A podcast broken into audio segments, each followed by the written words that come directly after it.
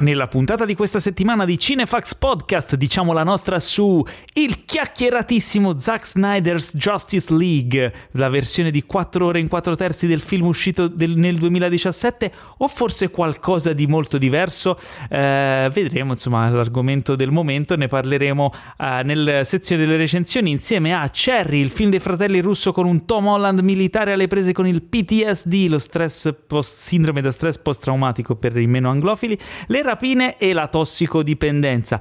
Calls, la serie tv fascia- fantascientifica targata Apple dove non si vede nulla ma si sente veramente tanto. Questa è la solita dose di novità, recensioni, approfondimenti e tanto tantissimo nonsense su cinema e serie tv serviti a voi senza spoiler e con tanta sana passione dalla redazione di cinefax.it. Ciao gente, sono Paolo Cellamare e in studio con me ci sono ben tre agguerriti colleghi, il fondatore, direttore editoriale, anima e pilastro di Cinefax, colui che pareggia e supera la pignoleria di Giovanni Storti e nonostante ciò ogni tanto dice qualche cazzata che però subito correggerà il troppo frizzantello Teo Yusufian. Ma ciao, ciao a tutti, è sempre un piacerone tornare qui Cavolo Paolo, che bella presentazione che mi hai fatto. Cioè, hai visto, te la sei scritta benissimo. Cosa? te la sei scritta benissimo. Ma andiamo esatto. avanti con le presentazioni. Accanto a te virtualmente il giovane sceneggiatore e regista lombardo dal sangue sicuro e dalla residenza irlandese, titolare del podcast Sul divano di Ale, nonché uno dei più prolifici redattori del nostro sito, stimato dai più, odiato dai molti di più. È con noi Alessandro Dioguardi. E buonasera, buongiorno, buon pomeriggio. Come andiamo?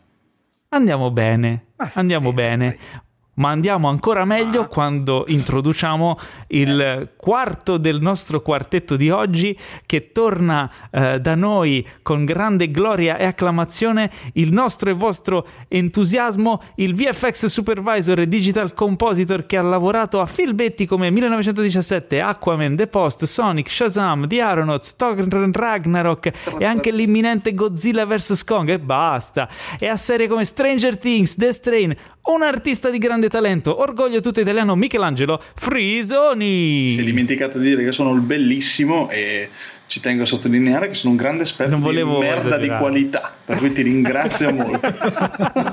Comunque tutti tu li fai. Estremo cioè, esperto la, di merda basta. di qualità. Lascia qualche film anche a qualche altro VFX eh. artist. Cioè, non è che eh, poi ci sto provando, solo, sai, cioè. sono staccanovista e Mamma li voglio mia, tutti oh, io. Prepotenza. tutti io. Perché mi piacciono i soldi, capito? Allora ecco. io vado... Ma perché Hollywood quando fanno partire i progetti dicono cioè, Frisoni è libero? Ok, allora facciamo partire un film. Free zone è libero. C'è proprio un tasto, c'è un tasto rosso con scritto Frisoni sulla scrivania di un, di un produttore.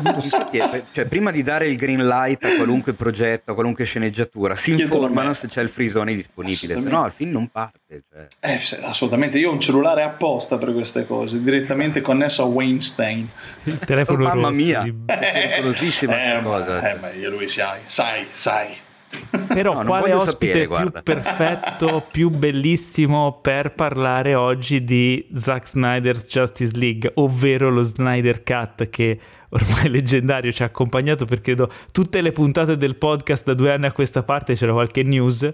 Credo sia la campagna di marketing per un film un film già uscito, mai, mai esatto. fatta nella io, storia. Io credo che stia co- com- il prossimo progetto che forse avrà altrettante news credo sia eh, Spider-Man 3 che ogni settimana avvistato sul set non lo so nonna Pina sì che tra l'altro sono deluso da Dune perché Dune è stato nostro compagno di, di merende per tante settimane poi è sparito nel nel nulla. Eh, ma ormai sta aspettando, è in coda. Eh, è, esatto, in coda. È, è, tal, è, ta- è, sparito talmente tanto che adesso la gente ci sente parlare di Dune e pensa che siamo cretini perché si chiama Dune, ma noi lo chiamiamo Dune e non sanno perché, perché la gag è tipo vecchia di due anni.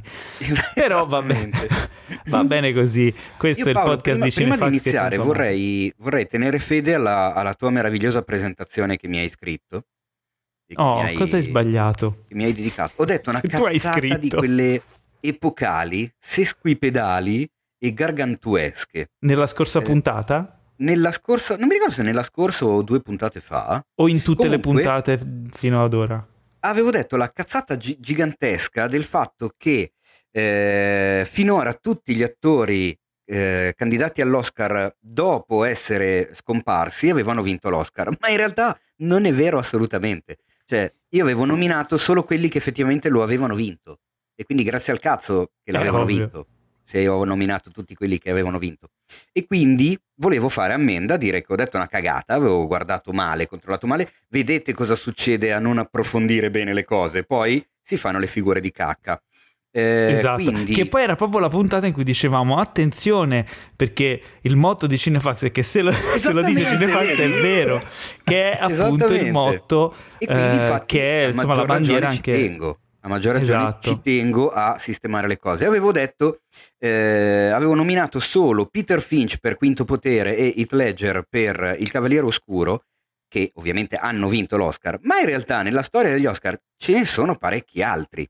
Perché abbiamo avuto nel, ehm, nella seconda, addirittura nella seconda edizione degli Oscar, quindi quella del 29, ma parli eh, di Oscar Gene Eagles che fu eh, candidata come migliore attrice per The Letter. Ehm, poi nel 55 e nel 56, quindi due anni di fila, abbiamo avuto candidato a migliore attore James Dean, che era scomparso nel settembre 55 per La Valle dell'Eden che... e Il Gigante. Ma non ha vinto? Non ha vinto. Poi che Spencer quindi stai Tracy dicendo le, le nomination 67... postume che non hanno vinto però. Esatto, nel, Spencer okay. Tracy nel 67 per Indovina chi viene a cena, sempre per il miglior, attore e non ha vinto. Poi, grandissima dimenticanza, veramente mi cospargo il capo di ceci, il nostro Massimo Troisi, che scomparso il 4 giugno 94 nell'edizione degli Oscar del 95, fu nominato come migliore attore per Il Postino. Ma non solo, perché manca anche un altro eh, miglior attore non protagonista nell'edizione dell'84, ovvero la 57esima eh, notte degli Oscar, Ralph Richardson che fu nominato come miglior attore non protagonista per Greystock, la leggenda di Tarzan. Uh, non cosa vinse, che era scomparso nell'ottobre dell'83. Ecco, quindi mettiamo le cose un po' in chiaro. In realtà mh, mm, sono stati molti, evidentemente li ho appena elencati, ma a vincerlo finora sono stati solo in due il che Beh, cambia un po' le cose rispetto all'hanno vinto due su due. In ecco. effetti, ecco. in quel momento, quando hai detto questa cosa, il mio senso di cazzata stava un po' titillando. Però... Anche il mio... Io, guarda, il allora, il di Troisi purtroppo ammetto che me ne ero colpevolmente dimenticato. Ma James Dean mi ricordavo che effettivamente era stato candidato, però ho detto, boh. E invece no, mi hanno fatto notare, mi ha detto, Teo, guarda che hai detto una cagata. Quindi eh, ragazzi, allora okay, ricordo... Ricordo eh. quindi a tutti quelli che si sono diciamo, iscritti tramite Patreon, che ci stanno pa- pa- patronando, di togliersi perché quindi cioè, no scherzo. D'ora in poi non si sbaglierà più perché lo, lo, stiamo osservando da molto vicino Teo lo teniamo d'occhio.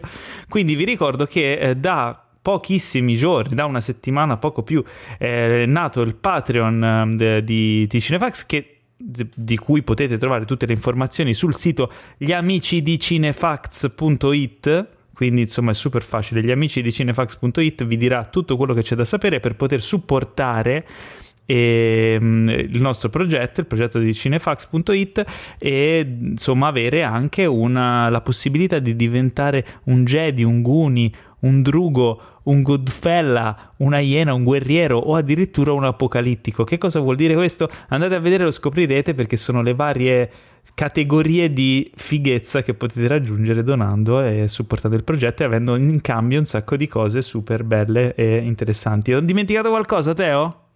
Eh, hai dimenticato di dire una cosa che ovviamente non, non, non puoi sapere, ovvero che eh, il gruppo Telegram eh, dedicato a dai Guni in su, cioè i Jedi, diciamo, l'unico livello che è escluso da questa cosa, eh, è una figata, è già pieno di gente e ci divertiamo come dei coglioni, ci sono un sacco di Patreon, c'è tutta la redazione, ci sono anch'io e si parla ovviamente principalmente di cinema e serie tv, ma in quel gruppo si parla veramente di tanta altra roba ed è la fiera del, del meme, la fiera delle, delle, delle stupidate, delle, dei Bellissimo. consigli e delle, eh, degli scambi, dei pareri. E già solo per quello è, ho fatto veramente bene a lanciare il Patreon e poi niente. Ringrazio tutti coloro che sono arrivati finora e quelli esatto. che arriveranno.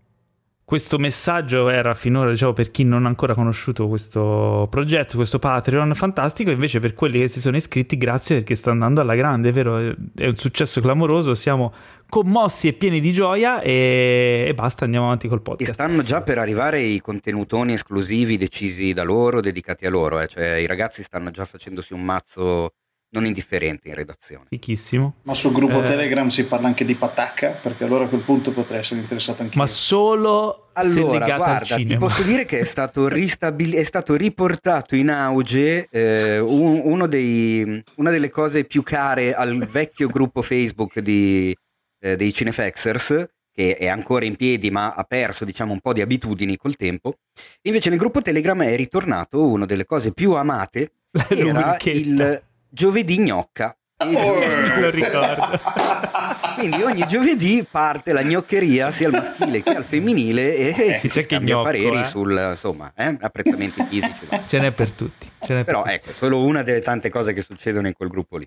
Bene, e per chiudere l'agendina della settimana vi ricordiamo che venerdì eh, alle 19 c'è lo spazio su Clubhouse per gli amici cl- clubhouseici che, che, seguono questa nuova piattaforma audio. La room di questa settimana eh, parlerà appunto sempre di cinema e di serie tv con eh, Natasha, anzi Nati e altri simpatici amici che non so chi ci sarà questa settimana. Quindi... Federica D'Amico che moderano. Il tema della settimana è le storie che abbiamo visto sia al cinema che nelle serie tv, cioè insomma quelle, quelle storie, quelle rappresentazioni o da un romanzo o anche delle storie originali, però da cui sono state fatte sia un film che una serie tv. E indovina chi lo ha scelto il tema tramite sondaggio?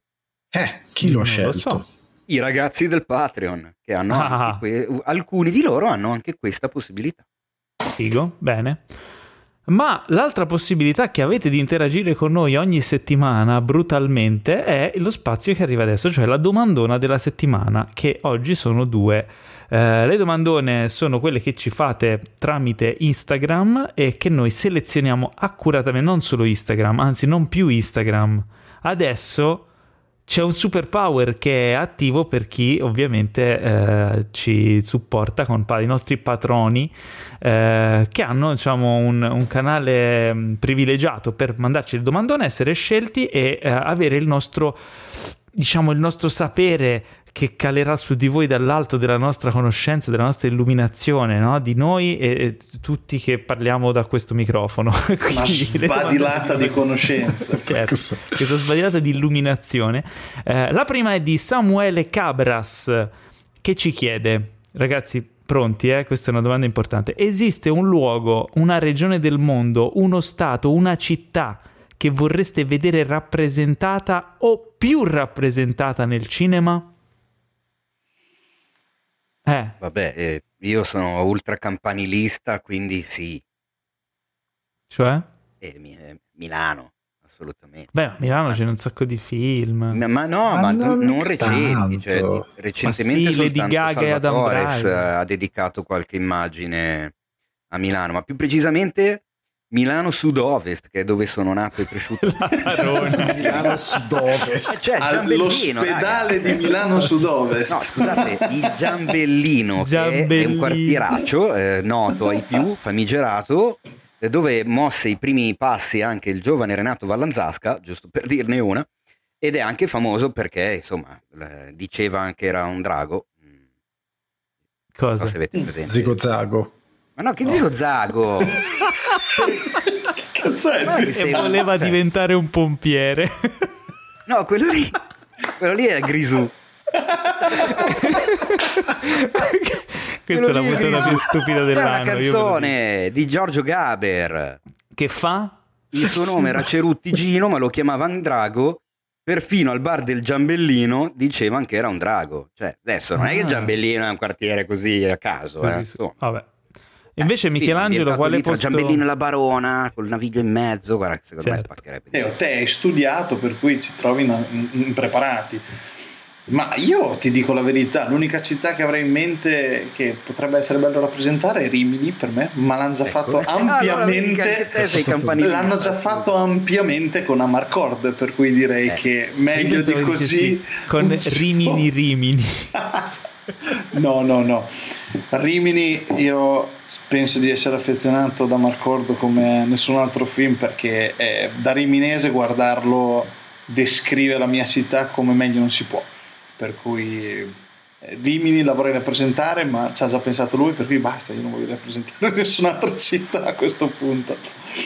Però non sai cosa sarebbe? Toronto non succede mai un cazzo, la criminalità a Toronto è bassissima, sarebbe bello bella, un bel poliziesco strano, di casi strani ambientato a Toronto.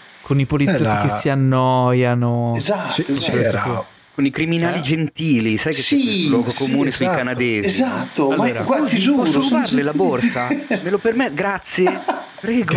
Anzi, guardi, le lascio il portafoglio, le porto via solo la borsa perché mi piaceva. Buona giornata.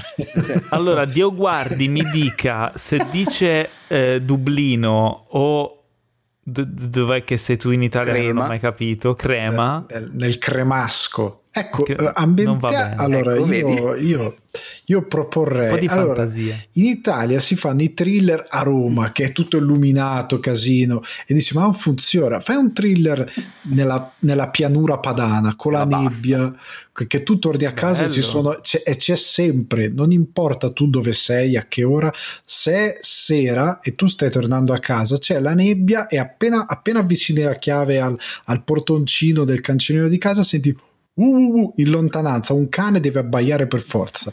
Quella cosa c'è sempre per mo- cascasse il mondo.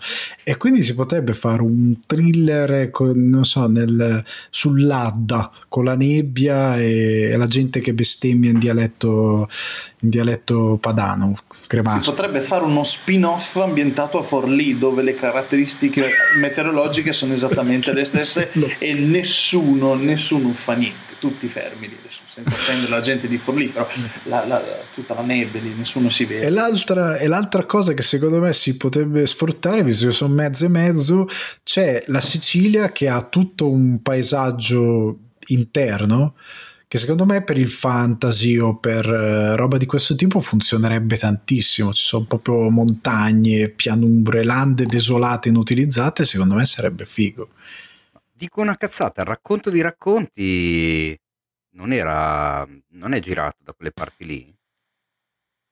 Dove? Eh, in Sicilia? No, Silenzio totale. non me lo ricordo, non me lo ricordo, però vabbè. Eh, io devo dire la verità. un paio di location del racconto di racconti. Sì, si trova in Sicilia, Donna Fugata. Castello Donna di Donna Fugata si trova in Sicilia a 15 km da Ragusa.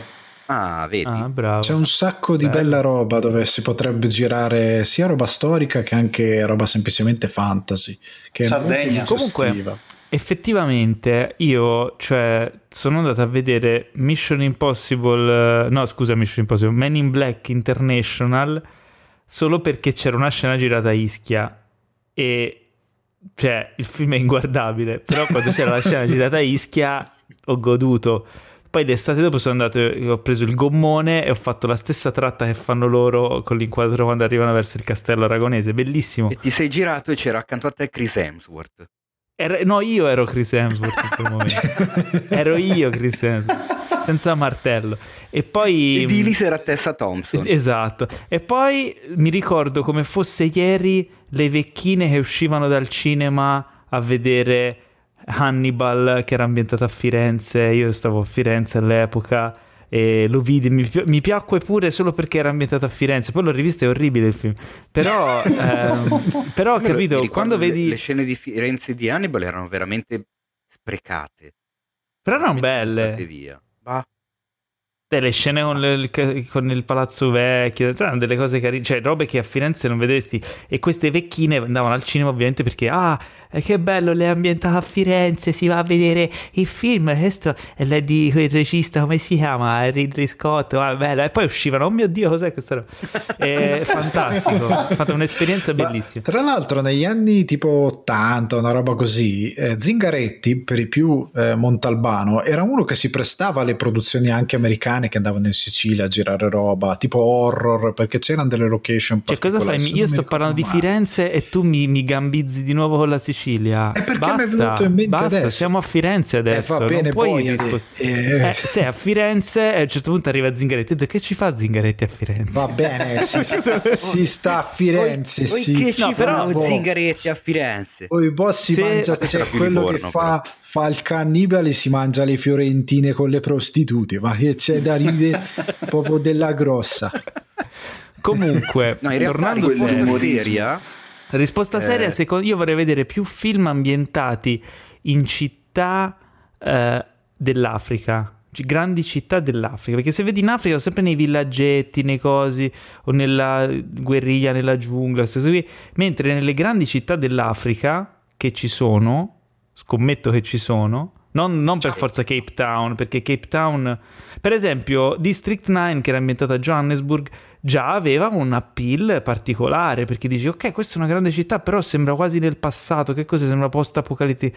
Ci sono un sacco di città, ma anche città più moderne, più, cioè meglio tenute di Johannesburg, che è un po' dis- Eh, disagiata, però Kinshasa, è una sorta di realtà esempio, la- particolare. La, capitale della Eh, Nigeria, che adesso non mi viene in mente il nome, Ab- Abuja. Eh, Ab- Abuja. C- Eh, Ciappi. Ciappi dove l'hanno girato?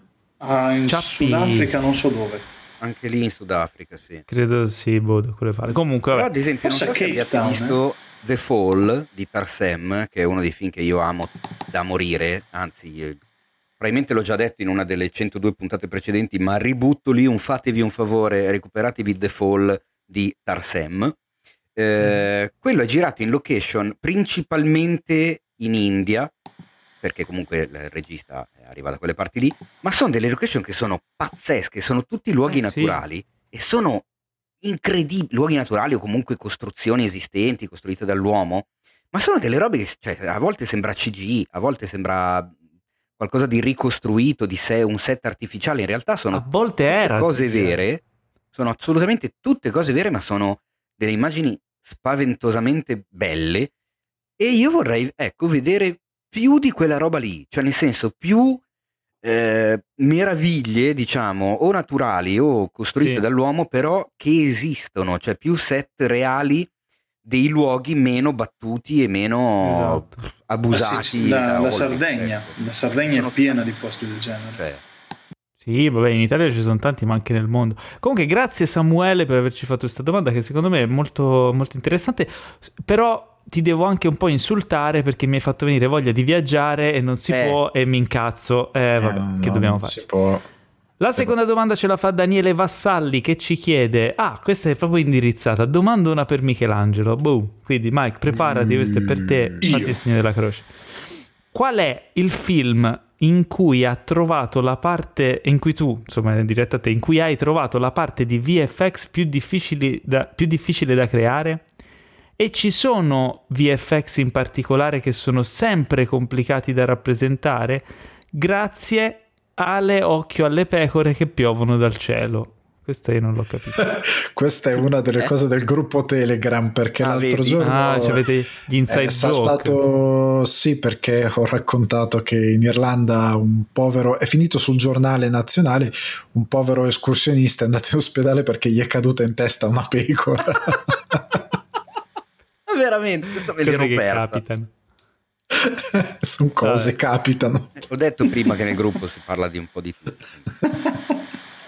Degna di Ma- Magnolia questa cosa. Vabbè, Mike, allora, quindi rispondendo alla domanda, allora, uno degli, uno degli effetti che mi è rimasto più impresso degli ultimi anni, poi ci sono tanti film che per alcune peculiarità rimangono più di altri, però eh, Il pianeta delle scimmie, l'intera trilogia, l'ultima degli ultimi 5-6 anni, non mi ricordo quando è che è uscito il Mhm, primo. di Matt. Reeves. Esatto, di Matt Reeves.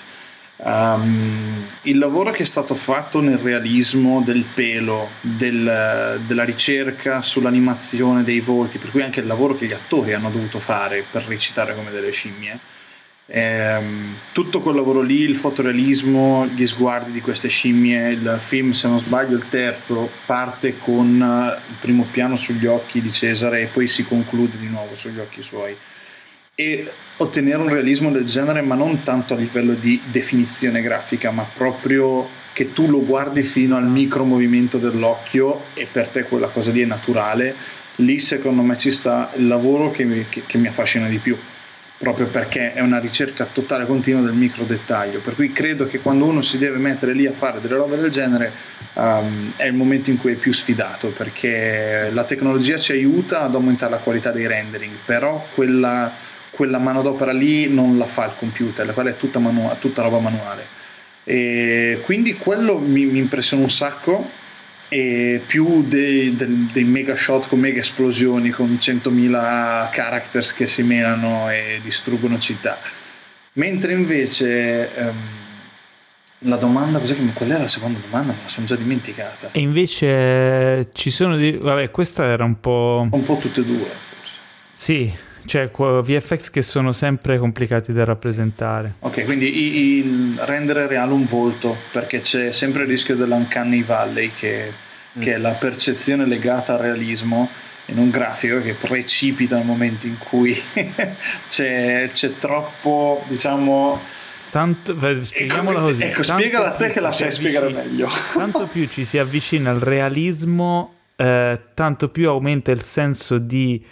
Eh, di disagio sì. nel vedere una cosa che vuole essere realistica ma c'è quel tantinello che non lo è. Finché mm-hmm. non arriva proprio alla perfezione si crea quel senso di orrore e raccapriccio nella visione di un, di un volto di un personaggio l'hai descritta mentre, perfettamente. altro... mentre se ci si allontana tanto dal realismo vedi un personaggio animato che ne so della Pixar eccetera che non è per niente realismo all'occhio è più gradevole più che altro perché ci sono una serie di, di, cose che il nostro cervello elabora senza che noi le elaboriamo consciamente, tipo il modo di muoversi della pelle, eh, espressioni proprio del viso, eh, movimenti delle ombre, eccetera, eccetera, che il cervello registra come reali e tu non lo sai che poi quando vai a riprodurre tutto con i VFX, se non riproduci o se sbagli a riprodurre, il tuo cervello ti dà uno schiaffo perché ti dice sta cosa non è reale. E quel momento tu te ne accorgi non perché magari il livello di come ha detto Michelangelo di rendering è basso ma semplicemente perché c'è qualcosa che il tuo cervello dice va che quella roba lì non è vera perché l'occhio dovrebbe fare così piuttosto che la pelle dovrebbe fare così. E il tuo cervello ti inizia a prendere a schiaffi. sì perché il tuo cervello la sa esatto. ma tu non lo sai e quindi c'è questo scontro fra te e te stesso E questo eh, potrebbe essere una bella idea di un film, capito? Eh, no. Preferisco quello delle pecore che cadono dal cielo. Oppure quel tank che dov'è che è stato in Piemonte che ha sparato e beccato un, un pollaio. Co- un non sapete di questa cosa? Non sapete di questa cosa, ah, ma è stata sì, famosissima certo. tutta la settimana scorsa. Sì, sì. Un carro armato ha sparato le galline ha sparato ah, per sbaglio a, io ho distrutto i meme che sono venuti dopo. Io vedevo questi meme con tipo le galline che contrattaccano l'esercito esatto, delle galline. Non capivo ma cosa sta succedendo? Ma perché questa ora ho capito grazie eh, quella è un'idea è per un bel film animato capito. così. Bellissimo, bellissimo. No, però spero dai che questo risponda abbastanza alla domanda. Non so se va bene. Ricordatevi state attenti a non cadere nell'Uncanny Valley ma andiamo avanti, andiamo alle news perché oggi no, aspetta, ci sono aspetta, delle aspetta, aspetta, aspetta, aspetta, io in realtà avrei un'altra domandona. No, basta, basta domandare. Siamo alle news. Siamo alle ma news. Dai, ma abbiamo Tienitela, preso domandone segnate, soltanto dai, dai, Patreon, cioè, non ne abbiamo allora, preso neanche Teo, una guarda, di un omuncolo. Davanti a te c'è un taccuino, ho scritto le domande della settimana prossima. Segnalo in quel taccuino lì. Mannaggia. Se, se io voi avessi... invece che è colpa di Paolo. Eh. Se io avessi una domanda per Michelangelo perché sono troppo curioso, lui tu la puoi fare. può rispondere. Tu la puoi fare. Ma ecco, 10 secondi. Velocissimo. Dipende, però dopo aumentiamo la fattura, eh. Io impazzisco per la storia dei deepfake, cioè perché c'è sempre, esce il film, ma, ma, poi arriva, arriva Giampirino che io ho rifatto tutto perfetto. E tu dici sì ma grazie al ciufello. Tu hai elaborato sei secondi lui ha elaborato sei anni di film. Quindi eh, stai a vedere che stai a vedere che la domanda. che voleva fare il nostro amico ascoltatore. No, ragazzi, io giuro a chi ci sta ascoltando che non ci siamo messi d'accordo, ma vero, proprio lo giuro, mi ci gioco tu, le, le, tutti i tatuaggi, tutti i film e, e tutto quanto. La domanda di Mr. Bluesman che mi ha mandato in direct su Instagram è la mia domandona è perché le case di produzione non hanno ancora cominciato ad utilizzare la tecnica di deepfake per ringiovanire gli attori? Credo che per esempio The Irishman sarebbe potuto risultare molto più piacevole da guardare se durante la storia si fosse riuscito a capire quando avevano davvero 40 anni e quando 60, considerando che il risultato finale lascia molto a desiderare purtroppo. Peraltro su YouTube c'è un video che dimostra perfettamente come il deepfake su The Irishman, fatto da un utente e non da una casa di produzione hollywoodiana, risulti molto più bello dell'originale. Spero di essere riuscito a spiegarmi, vi voglio bene, un abbraccio. Quindi vedi Paolo che dovevo farla la domanda, era pensata Eh, anche era per la destino. presenza di Michelangelo. Eh, Ma in realtà eh, non vorrei deludervi, però non so molto di deepfake, però ho visto tutte queste cose di cui abbiamo parlato in questo momento qua e la questione del deepfake è che ogni, secondo me ogni, ogni mese ne viene fuori una nuova, per cui quando hanno girato Irishman e hanno iniziato a pensare a quella tecnologia lì erano già abbastanza inoltrati nel sviluppare quella cosa lì.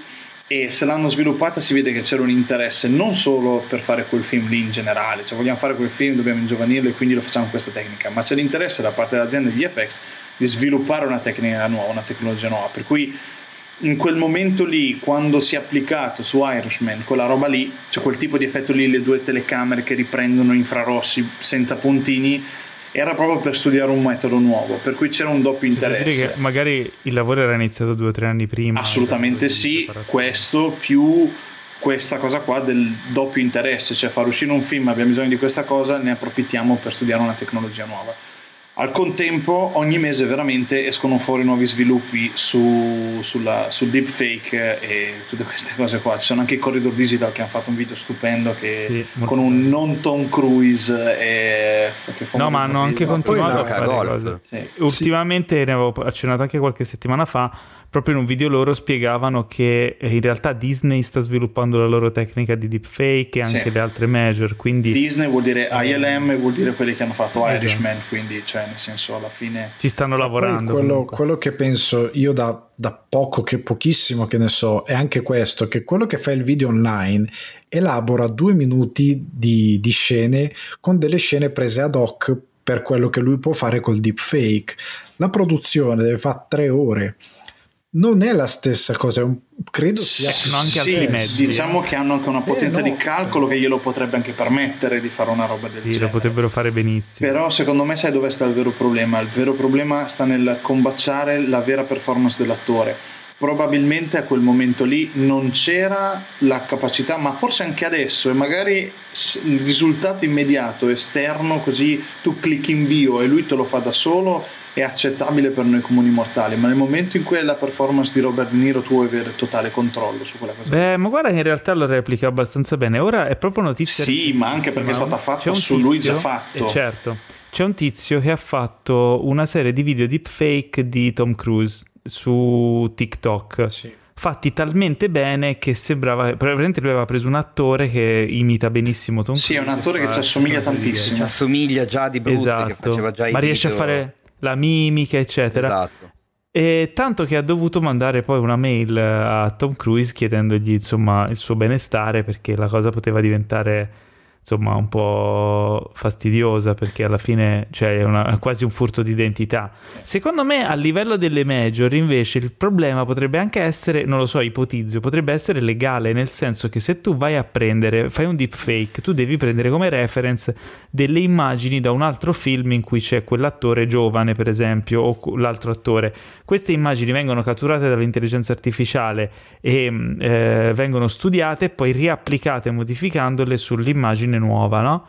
Però i diritti di quelle immagini lì non- magari non sono della- di, quella, mh, di quella produzione e quindi forse dovrebbero pagarli perché magari gli viene fatta ca- una causa dicendo che loro hanno in qualche modo, anche se con quella tecnica, utilizzato delle immagini che non gli appartenevano.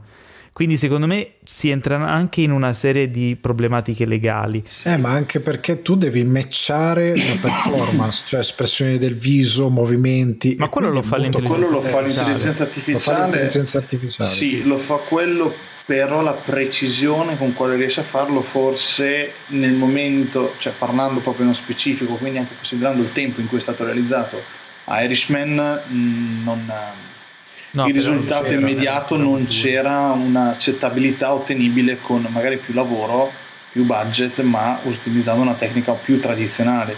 Che comunque, comunque sia una cosa che so è che un mio amico che ci ha lavorato ad Irishman lavorava per una- un'azienda, una boutique di VFX a Londra, piccola, e, e si chiamava, come si chiamava? Non mi ricordo neanche più.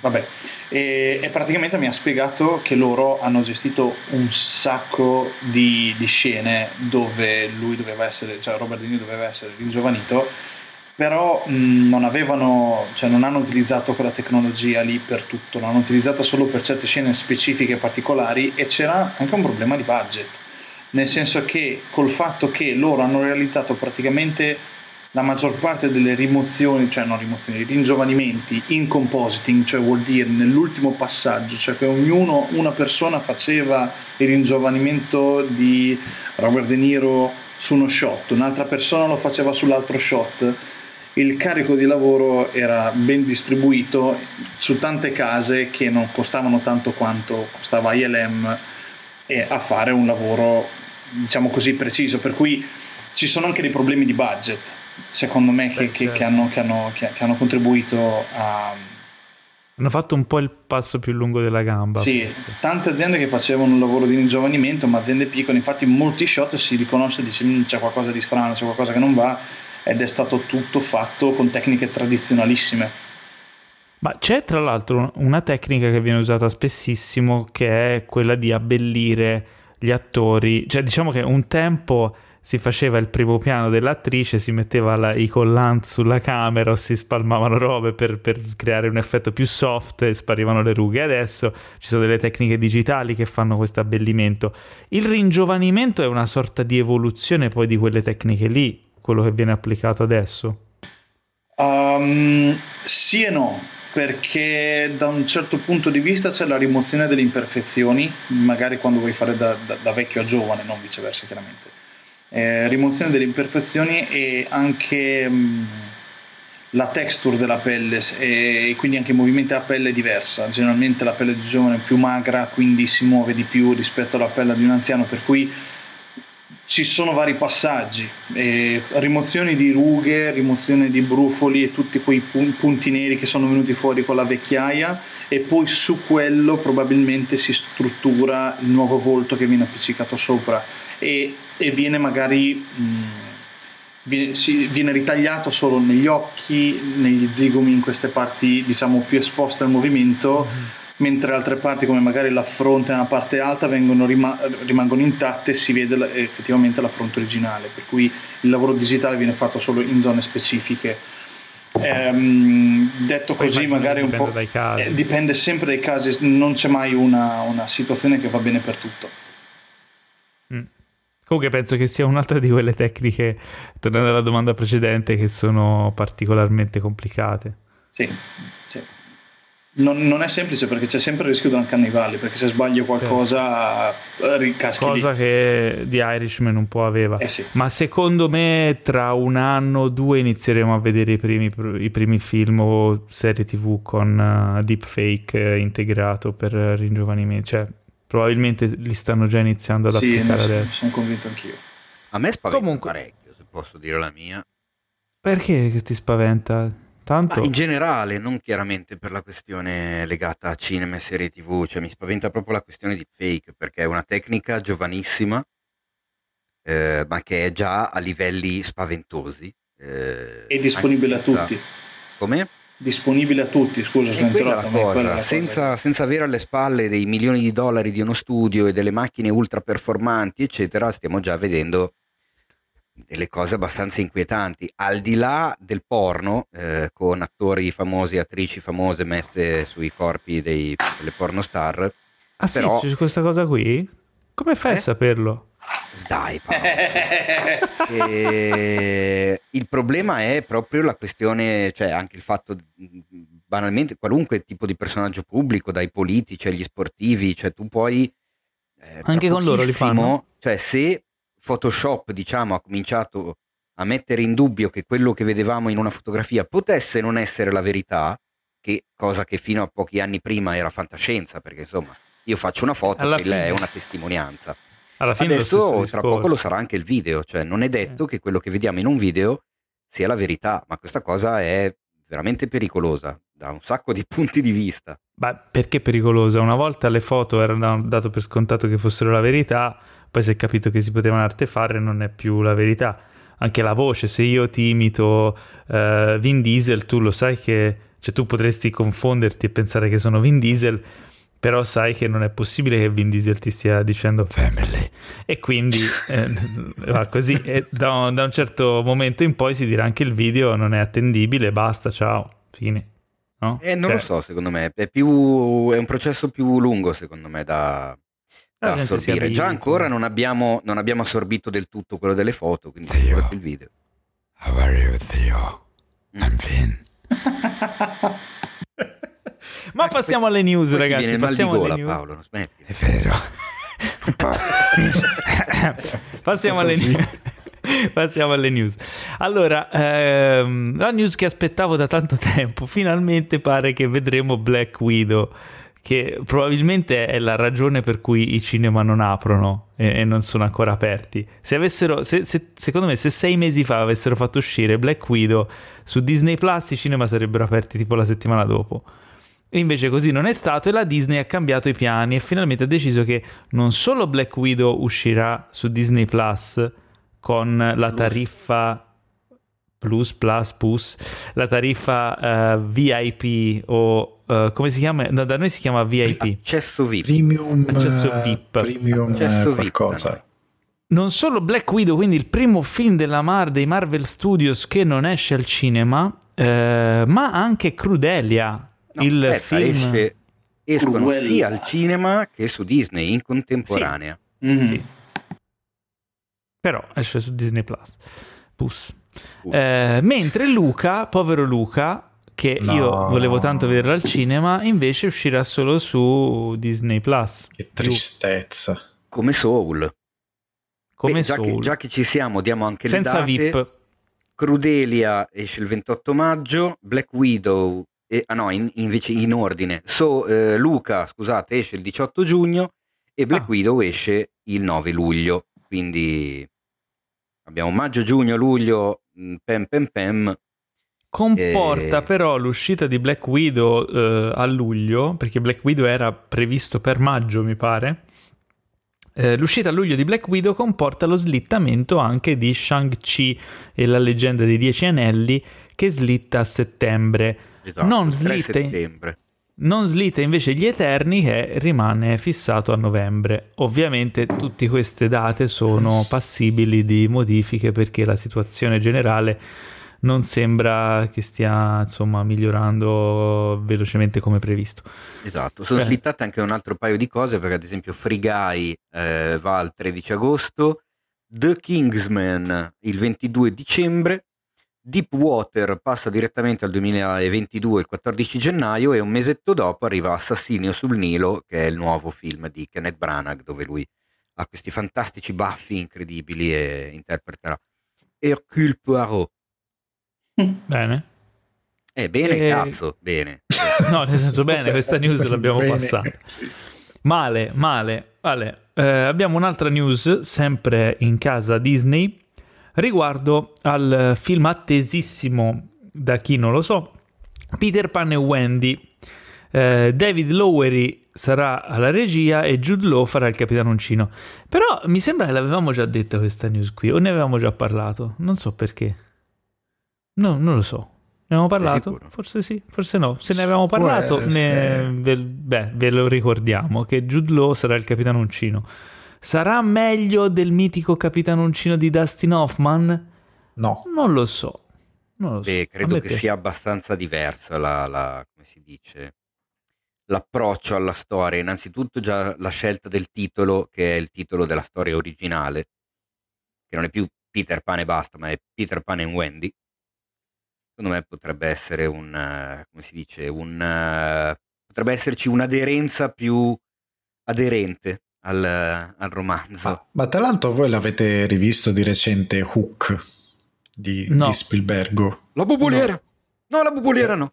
Io lo amo quel film lì, però l'ho rivisto un paio d'anni fa per caso e tutta la scena, le scene diciamo che ci sono ehm, nel- nella tana diciamo dei bimbi sperduti, a un certo punto c'è questo bello shot dall'alto con la camera che si muove, ho detto cazzo ma è un set, Cioè, ma palesemente, cioè, Beh, palesemente. Ma sì che è un set, ma si vedeva anche quando ero piccolo No, era un so, set. ma da piccolo non ci pensi che è un set. No, io ci pensavo sempre, Che avevo bambino 8 anni e dicevo guarda che che bambino set. eri. Bambino genio. un set. È palesissimo, set. è proprio tutto che quella, quella. È fintissimo quella cosa. Sì. Ti ho distrutto un po' le, le memorie d'infanzia. No, ma da bambino non ci pensi, non è che... Che bambino che ci pensi. Che bambino set. Bambino set, esatto. Mamma, quello è un set. Mamma, c'è, Vabbè, c'è il carrello che non mi piace. Sai quale altro film aveva un set? Resident Evil. Oh, che Eh, ma spettacolo! Eh, A quanto pare- Qualcuno a quanto pare il- travel gum che sto sentendo male. Beh, scusa, non ho detto Resident Evil 4, che non so come si chiama. Hanno o 5 detto o- basta, non ne devono più Ah, Mike, uscire. tra l'altro tu hai lavorato su Eh, Resident appunto. Evil. The Last, io lì volevo eh, arrivare, chapter. non vedevo l'ora. che disgrazia! Disgrazia. Quindi hai ho conosciuto anche Paul W. Anderson. Io ho Certo, ancora un certo. messaggio tra me e Michelangelo quando seppi che lui stava lavorando a quello perché forse avevi fatto un post su Facebook Sì, eccetera io sì, ti sì, era il mio- scrissi- è il mio primo film. eh vedi Ah, ti scrissi figata ah, finalmente ok. grande. E, e lui mi aveva no, posso dirlo? Sì Cioè, ma figurati, è in figli. prescrizione forse la cosa. E, e io ho detto poi dimmi cosa hai fatto perché sono contento di vederlo. E lui mi ha detto lascia stare il film è una merda ma, ma Così tranquillamente. No, eh, sai, No, mica sono magari. così vecchio. T'ha offeso. No, No, l'ultimo, l'ultimo, l'ultimo. L'ultimo, L'ultimo, l'ultimo. giusto? The Last, The Last Chapter si chiama, mi pare. Sì, The Last Chapter, speriamo che lo sia per davvero. Ma allora... E invece no. E invece no. Come invece no? Che cazzo dici? Fanno un reboot. Fanno No! un reboot. No, ma il reboot Però è è- stato tolto dalle mani del bravissimo Paul W. Anderson. Questo comes È as a good news to me, altro che... In realtà in scaletta io leggo un'altra cosa Paolo, hai, voluto, hai cambiato idea dopo? dopo No, c'è scritto scritta? tolto dalle mani di quel cane ma- eh, grandissimo No, regista ah, di Paul W. diciamo così, eh, che questo è poi il mio cliente.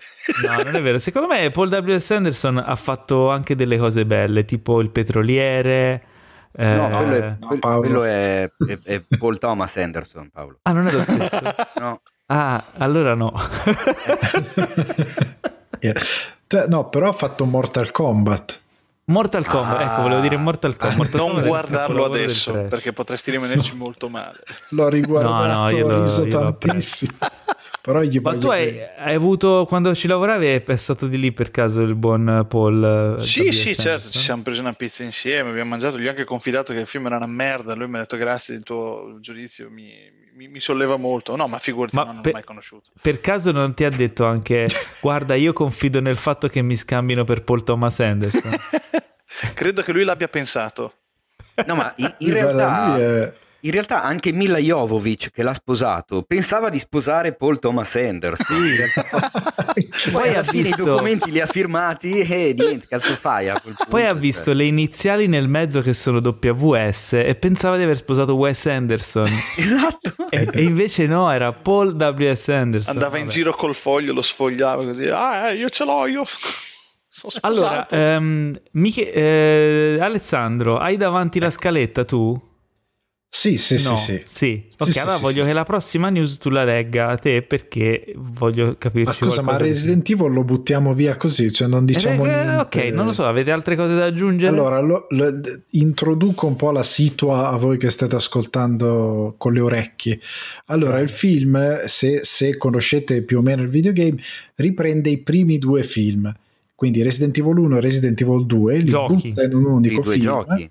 Due giochi, scusate, un lapsus an- Wes, Wes Andersiano.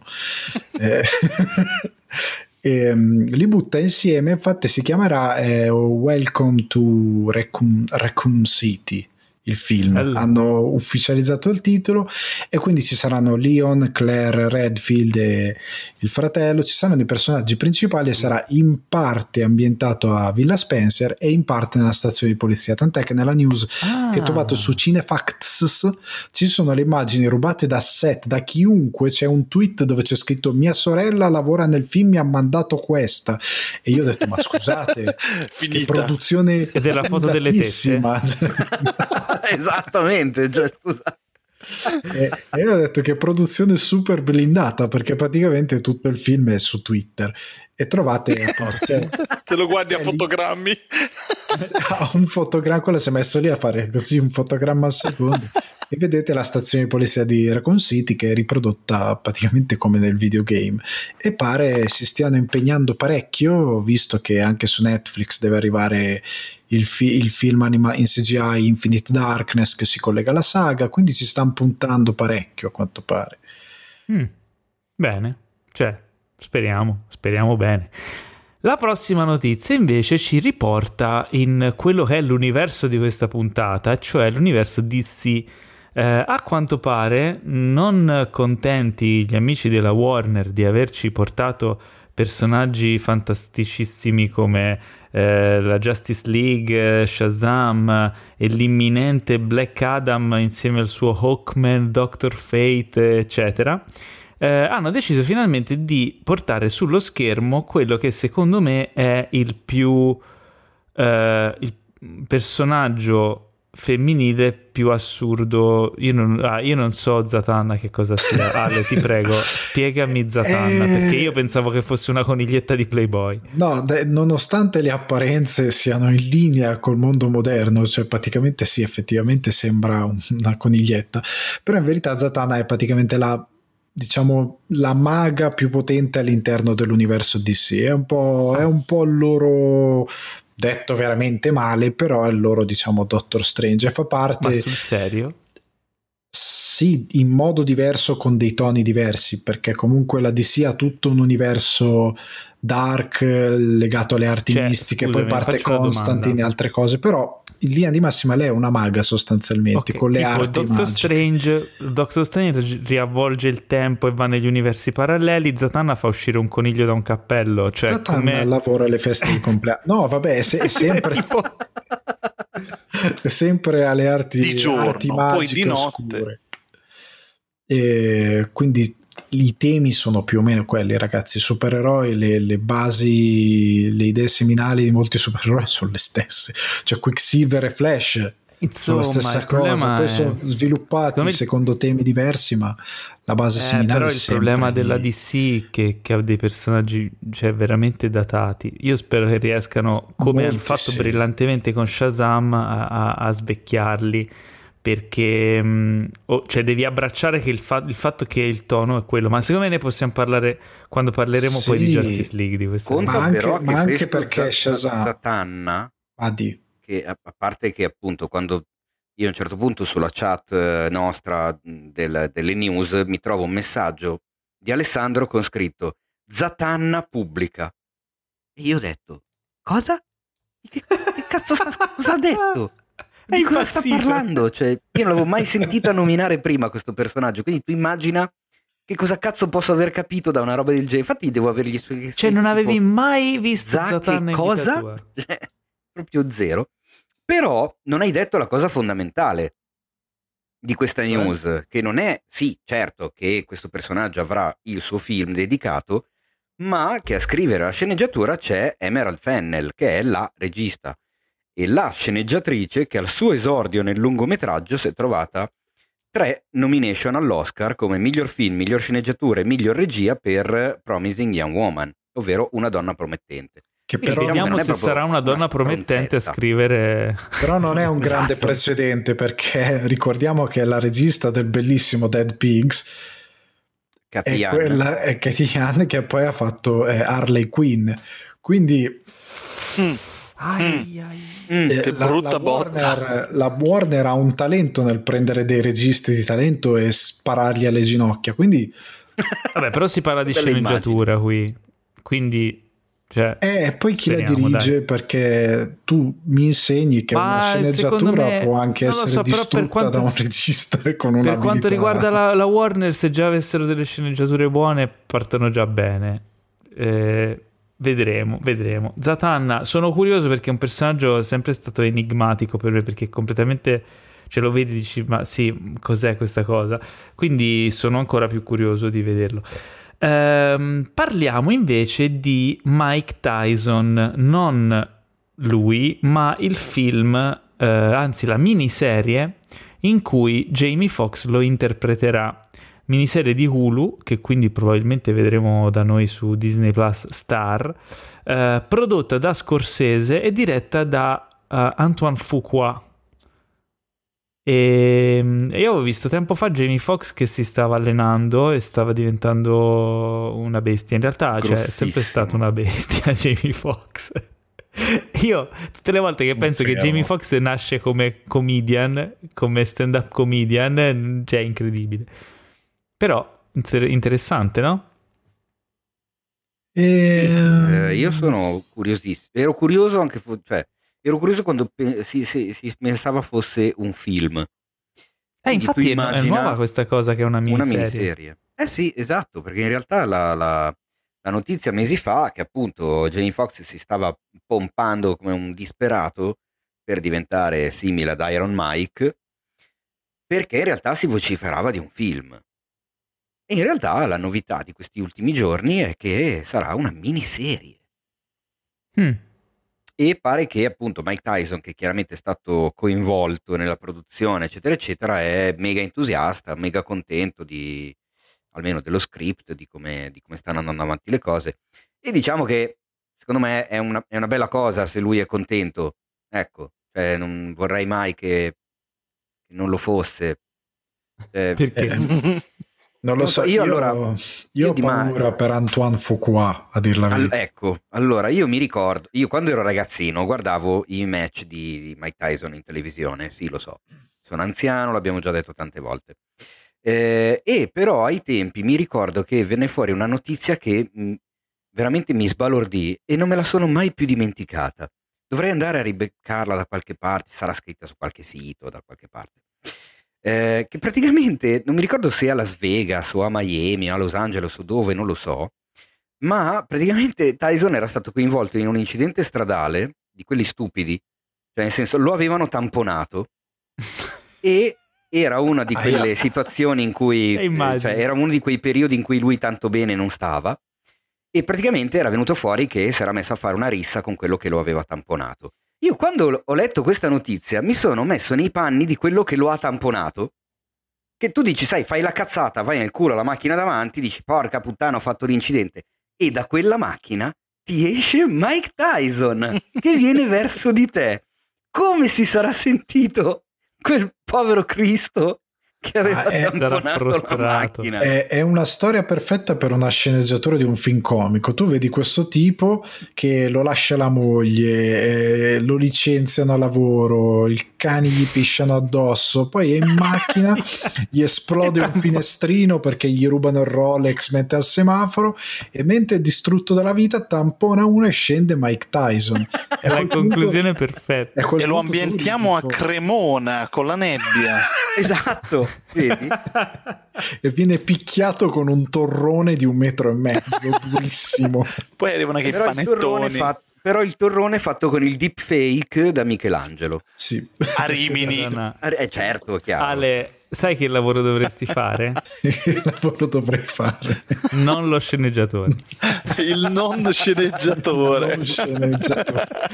Allora, la prossima news, questa me la dovete spiegare perché è una non news, non, è capisco. vero. Ah, Come leggimi il non sceneggiatore. Che ho Occhio di Falco Sì. avrà una sua serie per Disney Plus. Sì, ok, è una news di due anni fa, credo. cioè, Manca- se è già ma- uscito anche il trailer Vabbè, un anno e, fa. e allora guarda, te ne butto una che non è in scaletta. Te la butto così. Che no, ma c'è una news. No, aspetta, c'è una news sarà- legata a Hawkeye. C'è una news legata a Hawkeye, ma non è che avrà la serie che si sa, ma che la serie, a quanto pare, dei rumor dicono che avrà uno spin-off. Nella serie appare un personaggio che si chiama Echo, che è una supereroina nativo-americana sorda, interpretata da Eh? Alaqua Cox, Sì, esatto, sorda. Non udente. Però tu mi fai nativa americana trappoloni. sorda. Eh, e a quanto pare eh, dopo la serie ci sarà uno spin-off dedicato a questo personaggio. Questa è una voce che sta girando in questi giorni. Eh, è un personaggio che io non conosco e se non lo conosce neanche Alessandro vuol dire che c'è, c'è un problema. Però non conoscevamo neanche i Guardiani della Galassia e sono stati fighi, quindi boh, vedremo cosa succederà. Già Hawkeye è una serie che attendiamo con trepidazione. Ok- Hawkeye è un supereroe Hawkeye. giapponese di, di Hokkaido. È il supereroe di Hawkeye, Hawkeye. occhio di falco. No, è il supereroe per, per cui va sempre tutto bene. Ok. Ok. Trump quando dice ok. Sembrava anche quasi una Eh, bestemmia, Ale, da come l'hai detto. Lui Vabbè, si presenta eh, e dice tutto ok?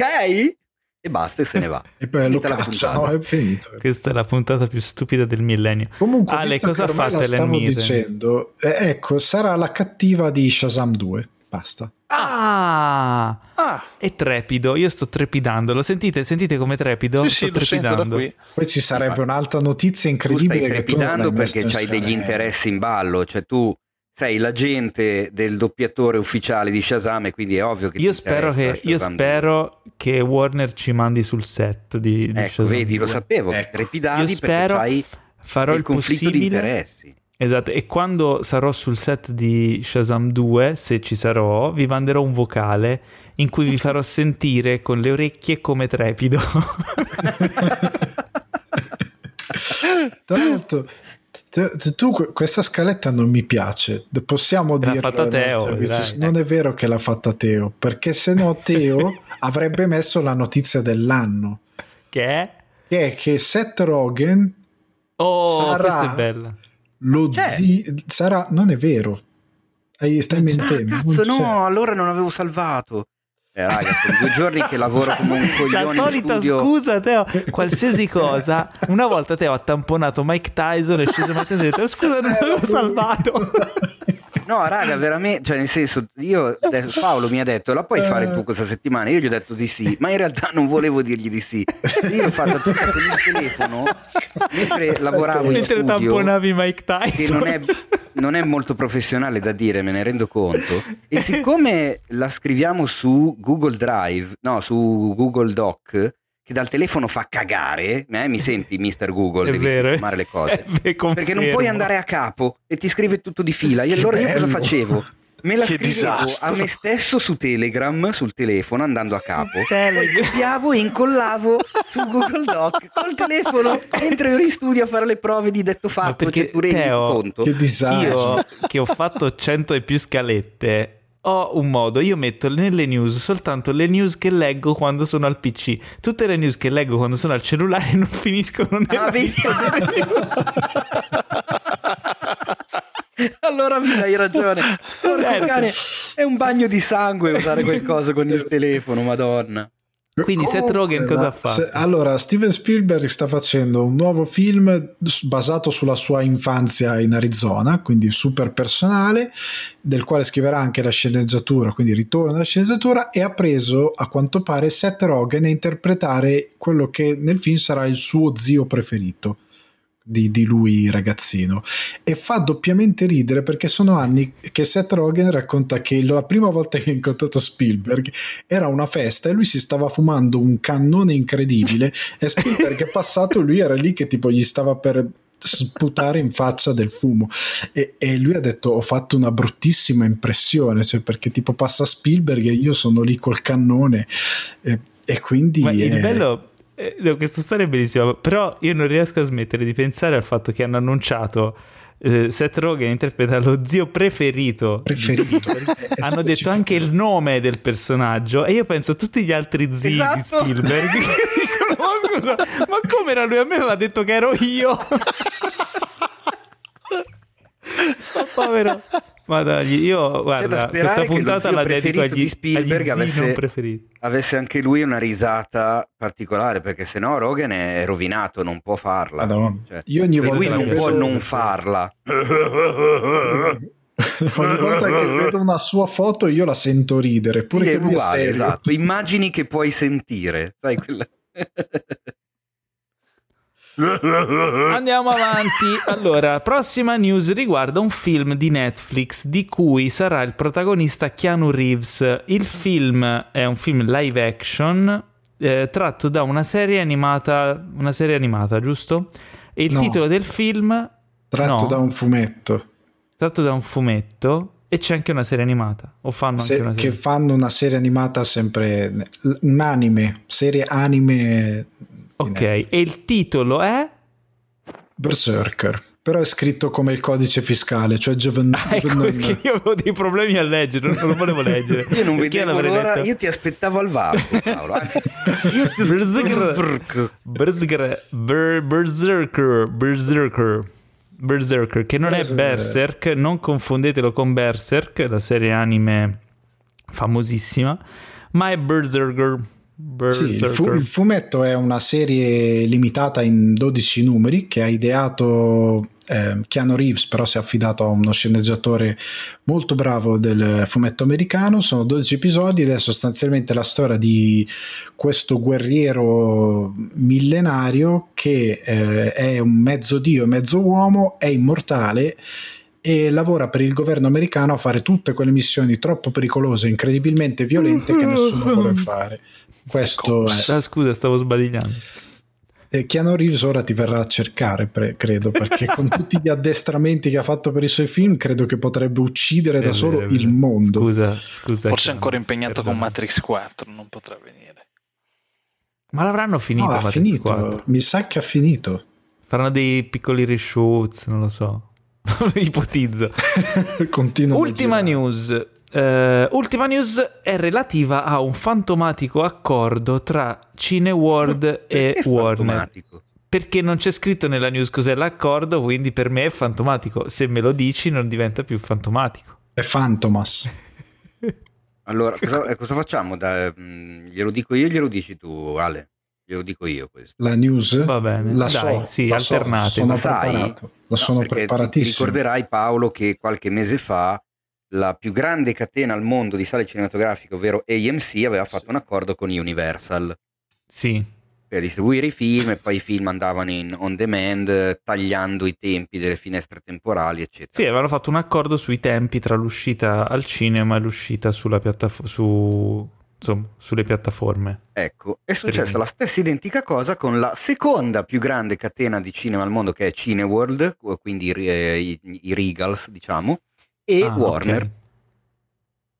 Quindi diciamo che tutti quelli che dicevano ah la sala cinematografica morirà, tanto ormai li guardiamo tutti in streaming e invece no, teste di cazzo. Come vedete le major stanno stringendo accordi con le più grandi catene cinematografiche del mondo, quindi forse alle major non importano solo le piattaforme streaming, come pensate voi che ormai avete il, il culo incollato con le piaghe da decupito sul divano e il telefonino in mano per far andare in streaming i film. E Ma importano e i soldi dei biglietti.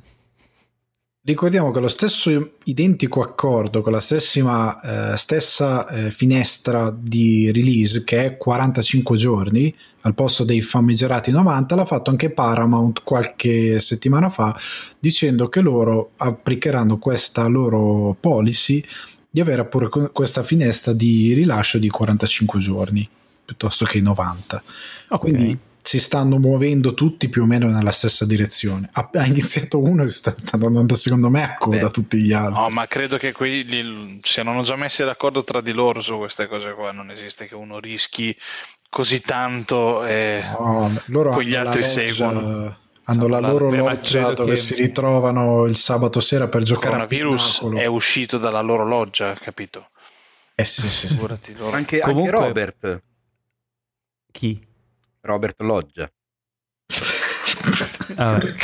Va bene, allora direi di passare a questo punto alla posta del cuore. Teo, hai i messaggi della posta del cuore? Quei messaggi ma che i certo nostri che amici li ho ascoltatori... letto, ma per chi Quei- mi hai preso? Scusa. Eh, quei messaggi che i nostri amici ascoltatori ci mandano per raccontarci le loro pene d'amore e avere un consiglio non fidato dalle nostre... I nostri peni d'amore e, e d'avere, insomma, avete problemi relativi al vostro sentimento amoroso, relativi anche al cinema, allora contattateci e noi eh, siamo qui per risolverli. Teo li risolve. Fate il numero, fate il numero eh, di Cinefax, vi risponderà una- un call center in cui potrete registrare il vostro messaggio. No, in realtà dovete mandare un vocale su Instagram, non voglio depistarvi. L'operatore Eh. di Cinefax sarà con te il prima possibile. Rimani in linea Esatto. per non perdere la priorità. Possiamo, possiamo cambiare il nome di questa rubrica, Teo? Perché effettivamente non ci mandano delle lettere, ci mandano dei vocali, quindi non ha senso chiamarla posta del cuore di Cinefax o posta Vuoi del... me? Ma io non, non- sono stato io a inventarlo. Devi Hai ragione.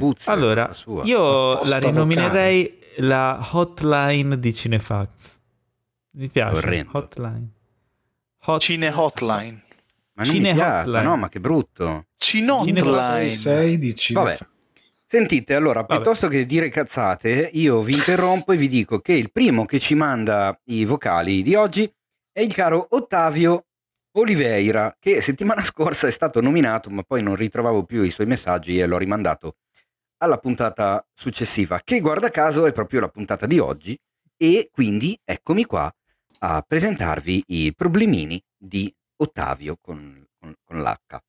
Ottavio. E Vai, non aggiunge vai. niente, mi scrive solo ciao per la posta del cuore cinefilo. Quindi oh, La finalmente abbiamo qualcuno che azzecca il nome del format innanzitutto. Che è appena cambiato, quindi ha sbagliato anche lui. Esatto, tra l'altro.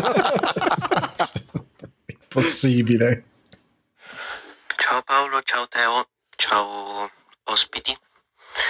Eh, innanzitutto volevo iniziare che- dicendo che la scorsa settimana il vostro scherzo è stato veramente brutto. Io ci sono rimasto malissimo, Ma qua Che ah, riferisca alla puntata 100. male. Eh. La puntata 100. ero, ero quasi in depressione, veramente. E poi la mia non è proprio un problema da risolvere, ma è un, quasi un suggerimento per chi Eh, avesse avuto i miei problemi. Mm. Ok, è una Io soluzione. Con, eh, con la mia ragazza ho avuto il- sempre il classico problema del metterci tanto tempo per trovare qualcosa da guardare, alla fine magari guardare una cosa scelta da lei in maniera anche molto casuale e vedere cose veramente orribili. Mm. E mm, per eh, diciamo bypassare questo problema ho sfruttato voi andando sull'articolo dei fatevi un favore. Ho fatto una lista di film ho fatto dei bigliettini e li ho messi in un sacchetto e ogni volta Tombolone. che possiamo che ci dobbiamo vedere un film peschiamo Ok, stai bene, o- la storia di questi bigliettini è un pochino più travagliata perché in realtà avevo iniziato a fare io la lista vedendo mm, i film che mi interessavano vedere e che sapevo che però sarebbero infinita. piaciuti anche a lei Cioè, beh, ma è barato lei non andava proprio. bene perché secondo lei era una scelta troppo Eh arbitraria no, eh, questo, vedi questo tu. e quest'altro. Quindi gli ho detto vai anche tu sull'articolo e vedi tu i film che ti ispirano, questo e quest'altro, ma alla fine li ho comunque scelti io. Ma c'è stato bisogno di fare i bigliettini fatti a mano. Io invece me li stavo scrivendo meno. sul computer per poi stamparli e tagliarli. E Madonna, è lavorone. Che- Mm, poi anche la quantità di film perché eravamo arrivati Teo, quanti messaggi dura 180 questo? film. Abbiamo un attimino tagliato Lento. Ma questo è lo Snyder Cut. Non Finito è... così. Allora, se, se posso, senza offesa, eh, però secondo me Ottavio è un amico di Seth Rogen. Così. a naso direi. Ottavio ha una storia bellissima. i La vocali. storia di Ottavio è così bella che voglio lasciarla così, incompiuta. Ma beh, in realtà effettivamente non, non- non ci sta chiedendo. ah, finiva cioè, così, ok. Sta dando un consiglio agli altri. Cioè sta dicendo, Allora, il guarda, tombolone mi così. piace. È una cosa complicatissima, devi stampare, scusa, non- tagliare non possiamo- i fogli, andare in due sul sito, il ballottaggio. Noi non abbiamo un, un database di tutti fatevi un favore, non c'era una lista digitale. Ma l'ho appena detto. Lo ha appena Sì, detto lui, c'è un articolo detto. che viene ovviamente sì, sì, lo so, sempre però aggiornato. potremmo, lo so, però potremmo prendere quel database e applicare un, un software che randomicamente ti, ti seleziona il file e tipo metterci anche una grafica con tipo, tipo ruota della fortuna, eh? Anche. o tipo slot Beh, machine. Allora, guarda, Bella idea. per adesso forse mi sono, forse non ho... Nelle ultime puntate siamo un po' avari di, di fatevi un favore, eh. Però dovrebbe essere aggiornato a tipo un paio di puntate fa massimo e attualmente abbiamo, tra i fatevi un favore, 241 film e 45 serie tv, che non è male. Eh? Beh, Voglia. qualche ora di intrattenimento c'è. Allora, ma andiamo avanti e i messaggi della posta del cuore eh, ce li manda questa volta Benedicta Serafini. Ah, Io, Ma è un nome solito- che mi suona familiare. Perché? Sì? Sì. è una tua Sì. amica? È una tua No, no. ex amante? Non ha già una partecipato tua in qualche modo amante Ah, sì? segreta? L'abbiamo già sentito? Boh, può essere, Suona anche a me non suona Benedicta, nuovo. me lo ricordo. Vabbè, Vabbè, sentiamo cosa si sentiamo. dice la Eh, bene. no, perché scusa, quando li ascolto diventano neri. e lei è, è- è blu, quindi vuol dire che non li ho mai ascoltati. Eh, saranno ascoltiamola. Vabbè, allora ascoltiamo perché devo farvi. eh, Poi ve lo spiego. Ma sentiamo il, il primo vocale di Benedicta. Ho Paura. paura. Ciao Teo, ciao Paolo, ciao a tutti Ciao, i Benedicta. Sono Benedicta, proprio per la posta del cuore. Mi racconto una cosa che mi è successa proprio oggi. Sono uscita con un tipo molto simpatico. Uh, Scusate, però, o, sem- cioè, o ha appena finito di correre o era su OnlyFans. Non Non lo so. so, ma perché, Guarda, Teo, mandate, poi- perché mandate tutti i vocali come The Blair Witch Project? Ma perché? ma perché The Better Witch Project mi fa ridere perché noi, voi non potete vederlo. Matteo in webcam ha delle luci in camera che sembra un sexy shop e vederlo che poi manda questi audio. Vabbè, no, per- Benedicta, simpatico, sì, vabbè. molto, molto bravo, molto una persona a posto, fin quando durante il discorso arriva la domanda: Ma a te piace il cinema? Io rispondo: Sì, sì, certo, moltissimo. E lui fa: "Ehm, Sì, anche a me, soprattutto la commedia all'italiana, Ferzanot, Spetek. I film con Nicolas Foporidis, Edoardo Leo. E nella mia mente si è palesata un'unica risposta che mi autocensuro. Allora, intanto volevo dire che era tanto tempo che non avevamo l'ambulanza nel nostro podcast e ringrazio Benedicta per avercela portata Esatto. perché arrivava Grazie. da lei. Ma attenzione, non è mica finito, eh, perché Ah, ovviamente. No, no, eh, non è finito. vai. Ovviamente subito dopo ho cercato di deviare il discorso ver- verso cose più serie che grazie a voi ho imparato, siete forti. E uno Grazie. dice, "Ah, la cosa sembra finita qua. Perché questi Però- messaggi, ragazzi, sono del 16 giugno 2020. Ma attenzione, vecchiotti. c'è un risvolto. Ah. Perché eh, dopo un po' mi ha mandato un altro messaggio scrivendomi ho anche un epilogo. Scusa, Ah. ti avevo mandato un audio per la posta del cuore questa estate, ma evidentemente è andato perso. Quindi questi messaggi che abbiamo appena sentito erano di giugno. E adesso sentiamo l'epilogo. Ok.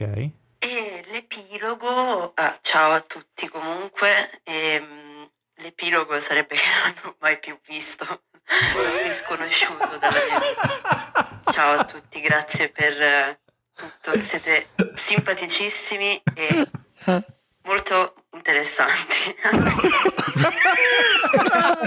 Grande Benedicta.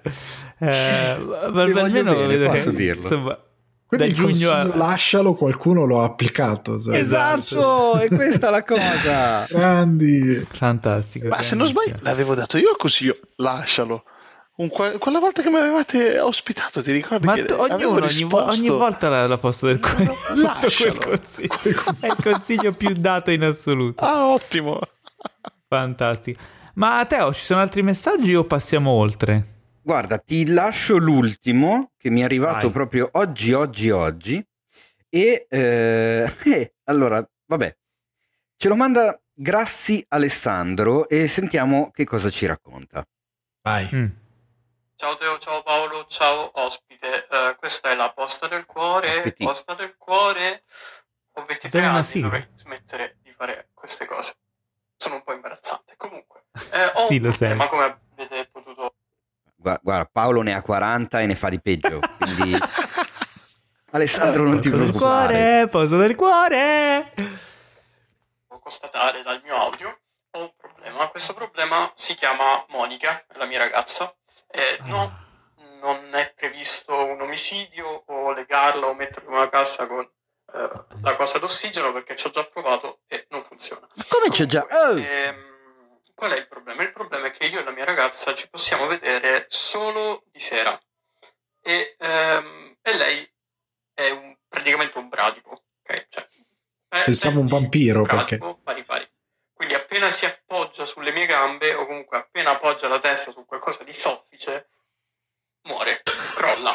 ok? E quindi Beh, dovresti squattare, allora. Qualsiasi film io proponga, lei mi dice di no perché è troppo pesante. Mi sembrava la- l'inizio della trama di Lady Hawk comunque. Che... Sì, si là, erano un, là erano un lupo e un falco, qua invece sono un bradipo e un qualcosa di morbido. È fantastico. È un Non so cosa sia cuscino successo, umano. però, ok? Eh, la maggior parte delle volte, quindi lei dice no, voglio vedere qualcosa di simpatico e leggero, eh, perché così rimango sveglia. Mai notizia fu più falsa. Comunque, eh, simpatico, cioè, fosse il problema di simpatico e leggero, io dico, vabbè, me lo accollo pure, magari un bel filmone con The Rock, no? No, simpatico e leggero significa che proprio le mie palle iniziano a girare per la casa e non le trovo più. E lei ovviamente dorme. Quindi, eh, ragazzi, aiutatemi, sono un uomo disperato. e le soluzioni penso siano due. Una è molto illegale, la seconda pure, quindi non le dico. Mm, lascio la parola a voi. eh, grazie mille per tutto quello che fate. S- vi ripeto, cioè, appena potrò farò una donazione per il Patreon. Cioè, mi Grande. iscriverò al Patreon, è solo che sono universitario, quindi se faccio una donazione mangio i fagioli per due mesi. Quindi, ciao ragazzi, ovviamente le esagerazioni, si scherza. Ciao, ciao, ciao, ciao, ciao. Beh, forse se mangi i fagioli magari lei non si addormenta. Comunque ci, ci sono dire- anche i tier da 2 e da 5 euro al mese se, se- se vuoi, nel senso. Però chi se ne frega? Ma attenzione, fratello mio ha perché lo il caro Alessandro problema. dopo questi due messaggi mi ha scritto posta del cuore in maiuscolo e poi mi ha lasciato un altro messaggio e sotto mi ha scritto si scherza Paolone con il cuoricino. E io, Eh? e io è da oggi che non vedo l'ora di sentire che cosa ha detto in questo messaggio che- dove poi ha voluto specificare quella roba lì. Io non so se lo Mm. voglio sentire. Esatto, e se aspettavo il tuo, il tuo permesso Paolo. Sentiamo. Io, secondo me, vediamo, Lo vogliono sentire tutti. Ma sì, io sto, so, so stare allo scherzo. Credo. Primissima cosa, vi ho già rubato troppo tempo e probabilmente Paolo mi sta odiando. Eh, grazie mille Teo per rispondermi sempre ad ogni messaggio, cioè ogni volta che ti chiedo un consiglio su un film o una roba del genere mi rispondi sempre. Eh, un- grazie mille e anche al Tribuzio che mi risponde eh, molto spesso, cioè mi risponde spesso. Quando gli ho scritto mi ha sempre risposto e siete veramente super gentili, super umili, eh, bravissimi. Paolo no, ciao. Ah, ecco, infatti. Sai perché io no? Sai perché io no? Siamo Perché io non gli ho mai umidi. risposto. Io non gli ho mai Io ho capito- risposto. Io ho capito che siamo super umidi. Siamo super umidi. Ale, Io non gli ho mai- ricominciamo. Teo, io non gli ho mai risposto. Ale, per favore, non ricominciamo, eh? Sai perché non gli ho mai risposto? Perché non mi ha mai scritto e quindi Ah, non gli ho mai risposto. Allora, Ma Michelangelo aveva lo stesso problema e quindi sono sicuro che ha una soluzione brillante. oh, Lasciala, ecco. Mollala. molla. Io, io avevo Non due soluzioni soluzione. legali. No, bisogna... Io ho due soluzioni legali. Vai, vai, vai, parla, parla, parla, parla. Allora, la prima soluzione riguarda le gambe, che tu hai detto che hai le gambe molli, soffici, in cui lei si può addormentare subito. Quindi inizia a fare squat, eh, pompa i tuoi quadricipiti, devono diventare d'acciaio. Bel frullato. più bitorzoluti possibili, in modo che quando lei si poggia sulle, sulle tue gambe già sono toniche di suo, quindi già è come mettere la testa su un legno. Se poi un minimo li contrai, la sua, la sua testa schizza verso il soffitto, probabilmente con danni incalcolabili, però ho capito. E inoltre potrei guardarti le cosce e pensare di essere eh, The Rock tu, invece che quello che stai vedendo. E l'altra soluzione non me la ricordo. Eh, Però, però mi viene in mente mentre voi dite la vostra. Ale, cosa, cosa ti viene in mente a te? Ehm, allora, guarda quello che vuoi. Cioè, tanto se si addormenta comunque, cioè, cioè, nel senso, tanto dorme. Cioè, se siate onesti l'uno con l'altra, se tanto lei dorme, metti quello che vuoi, tanto lei a un certo punto crollerà dal sonno. Quindi, E oltre tu al fatto che, il film che vuole lei, appena lei dorme, boom, switchi e vai. Rock. cambi qualcos'altro. Che è metti- esattamente quello che avrei detto io, perché anche io sono nella stessa identica situazione. Cioè, la, la, la, la Chiacchi ormai ha un tempo di permanenza di veglia sul divano che balla tra i 6 e i 9 minuti al massimo. Quindi un video di YouTube. Esatto, più o meno, perché tra una balla e l'altra ormai mangiamo tardi, facciamo tardi, eccetera, eccetera. Lei si sveglia all'alba perché purtroppo viene svegliata dai nostri gatti che la, dis- la disturbano per mangiare. A me frega un cazzo non svegliano me, sveglia lei. E, mm, e quindi poi fa palestra, fa un sacco di roba e arriva a sera che è molto distrutta. E quindi non regge. E quindi ogni volta magari ci mettiamo lì e dico cosa c'hai voglia di vedere? Lei, ma non lo so, decidi tu. Oppure, ma metti questo, ma metti quello. E io tanto lo so che al massimo, da di- al massimo 10 minuti dopo quella decisione lì, io sto già vedendo quello che volevo vedere io. Quindi me ne frega niente. Cioè, nel senso, le do retta anche qualunque cosa voglia vedere, perché tanto so che non, non- non c'è il minimo problema.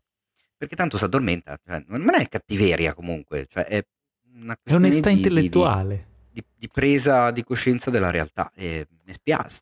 Ma Però sì, è un ma problema. guardate, quando, Sì.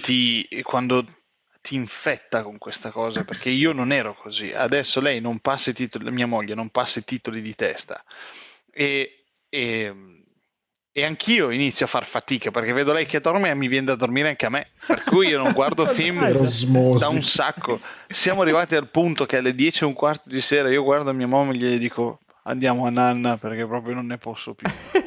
E non guardo guarda, film. Cioè, non, non mi Guarda, capita, non mi um, capita mai. cioè, però per dirvi, capitare. Porca- io ehm, ho già visto la prima puntata di The Falcon and the Winter Soldier. La Chiara l'ha vista, non l'ha ancora finita di vedere e abbiamo ten- cioè, ho tentato di fargliela vedere per quattro volte, non sto scherzando. Quattro volte. Quattro Quattro. volte è La prima tantissimo. volta si è addormentata dopo tipo sette minuti. La sera Ma dopo le ho guardatela la detto, mattina. Ieri sera ti sei addormentata, guardiamolo. E lei va bene, allora l'ho rimesso, ma dal punto in cui si era fermata, chiaramente. E ha retto tipo quei dieci minuti e poi eh, addirittura russava. Due sere dopo le ho detto, "Ah, vuoi, ri- vuoi riprenderlo, lo riguardiamo? Cioè, hai voglia di... Sì, sì, mi stava prendendo bene, ok, va bene, lo rimetto, vado al punto dove si era fermata e dopo tipo 5 minuti si è addormentata di nuovo. E, e niente, non riesce, non l'ha ancora finita. cioè, Prima di cena. Fa male, fa Prima male. di prima cena. di cena quando? Non lo so. Eh. Comunque, comunque direi di passare ai trailer, se no que- non arriveremo mai più al punto clou che è lo, lo Snyder Cut. Che sappiamo che voi siete qui, state ascoltando questa puntata solo per lo Snyder Cut. Quindi passiamo questi trailer velocemente. Bloodthirsty, Bloodthirsty, tutto attaccato, cioè sete di sangue, assetato di sangue, per, per chi lo deve cercare poi lì su, su YouTube, è il trailer, cioè il titolo di un film di cui è uscito il trailer, che è un, un horror indipendente, un piccolo horror di quelli che dici, ah, vediamo com'è questo horror. Eh, parla di lupi mannari, anzi di lupe mannare, anzi di una lupa mannara, giusto? Interessante. Quanti film sulle lupe mannare avete visto, ragazzi? Quanti ne avete visti? Nessuno. 17, Eh. 18. Zero. Eh, Mike, non mentire, lo sappiamo che stai scherzando. Nessuno ha mai visto un film sonoro. Questo è quindi un... um, a parte che i film sui lupi mannari non sono così frequenti, no?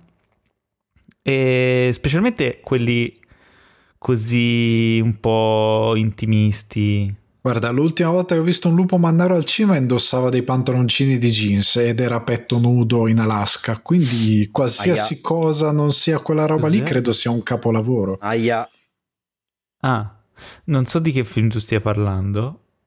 Aveva un Io- titolo. Ecco, ecco, paradossalmente quel, quel titolo era più calzante per i lupi mannari e questo qua è più calzante per i vampiri perché Bloodthirsty pensi ai vampiri.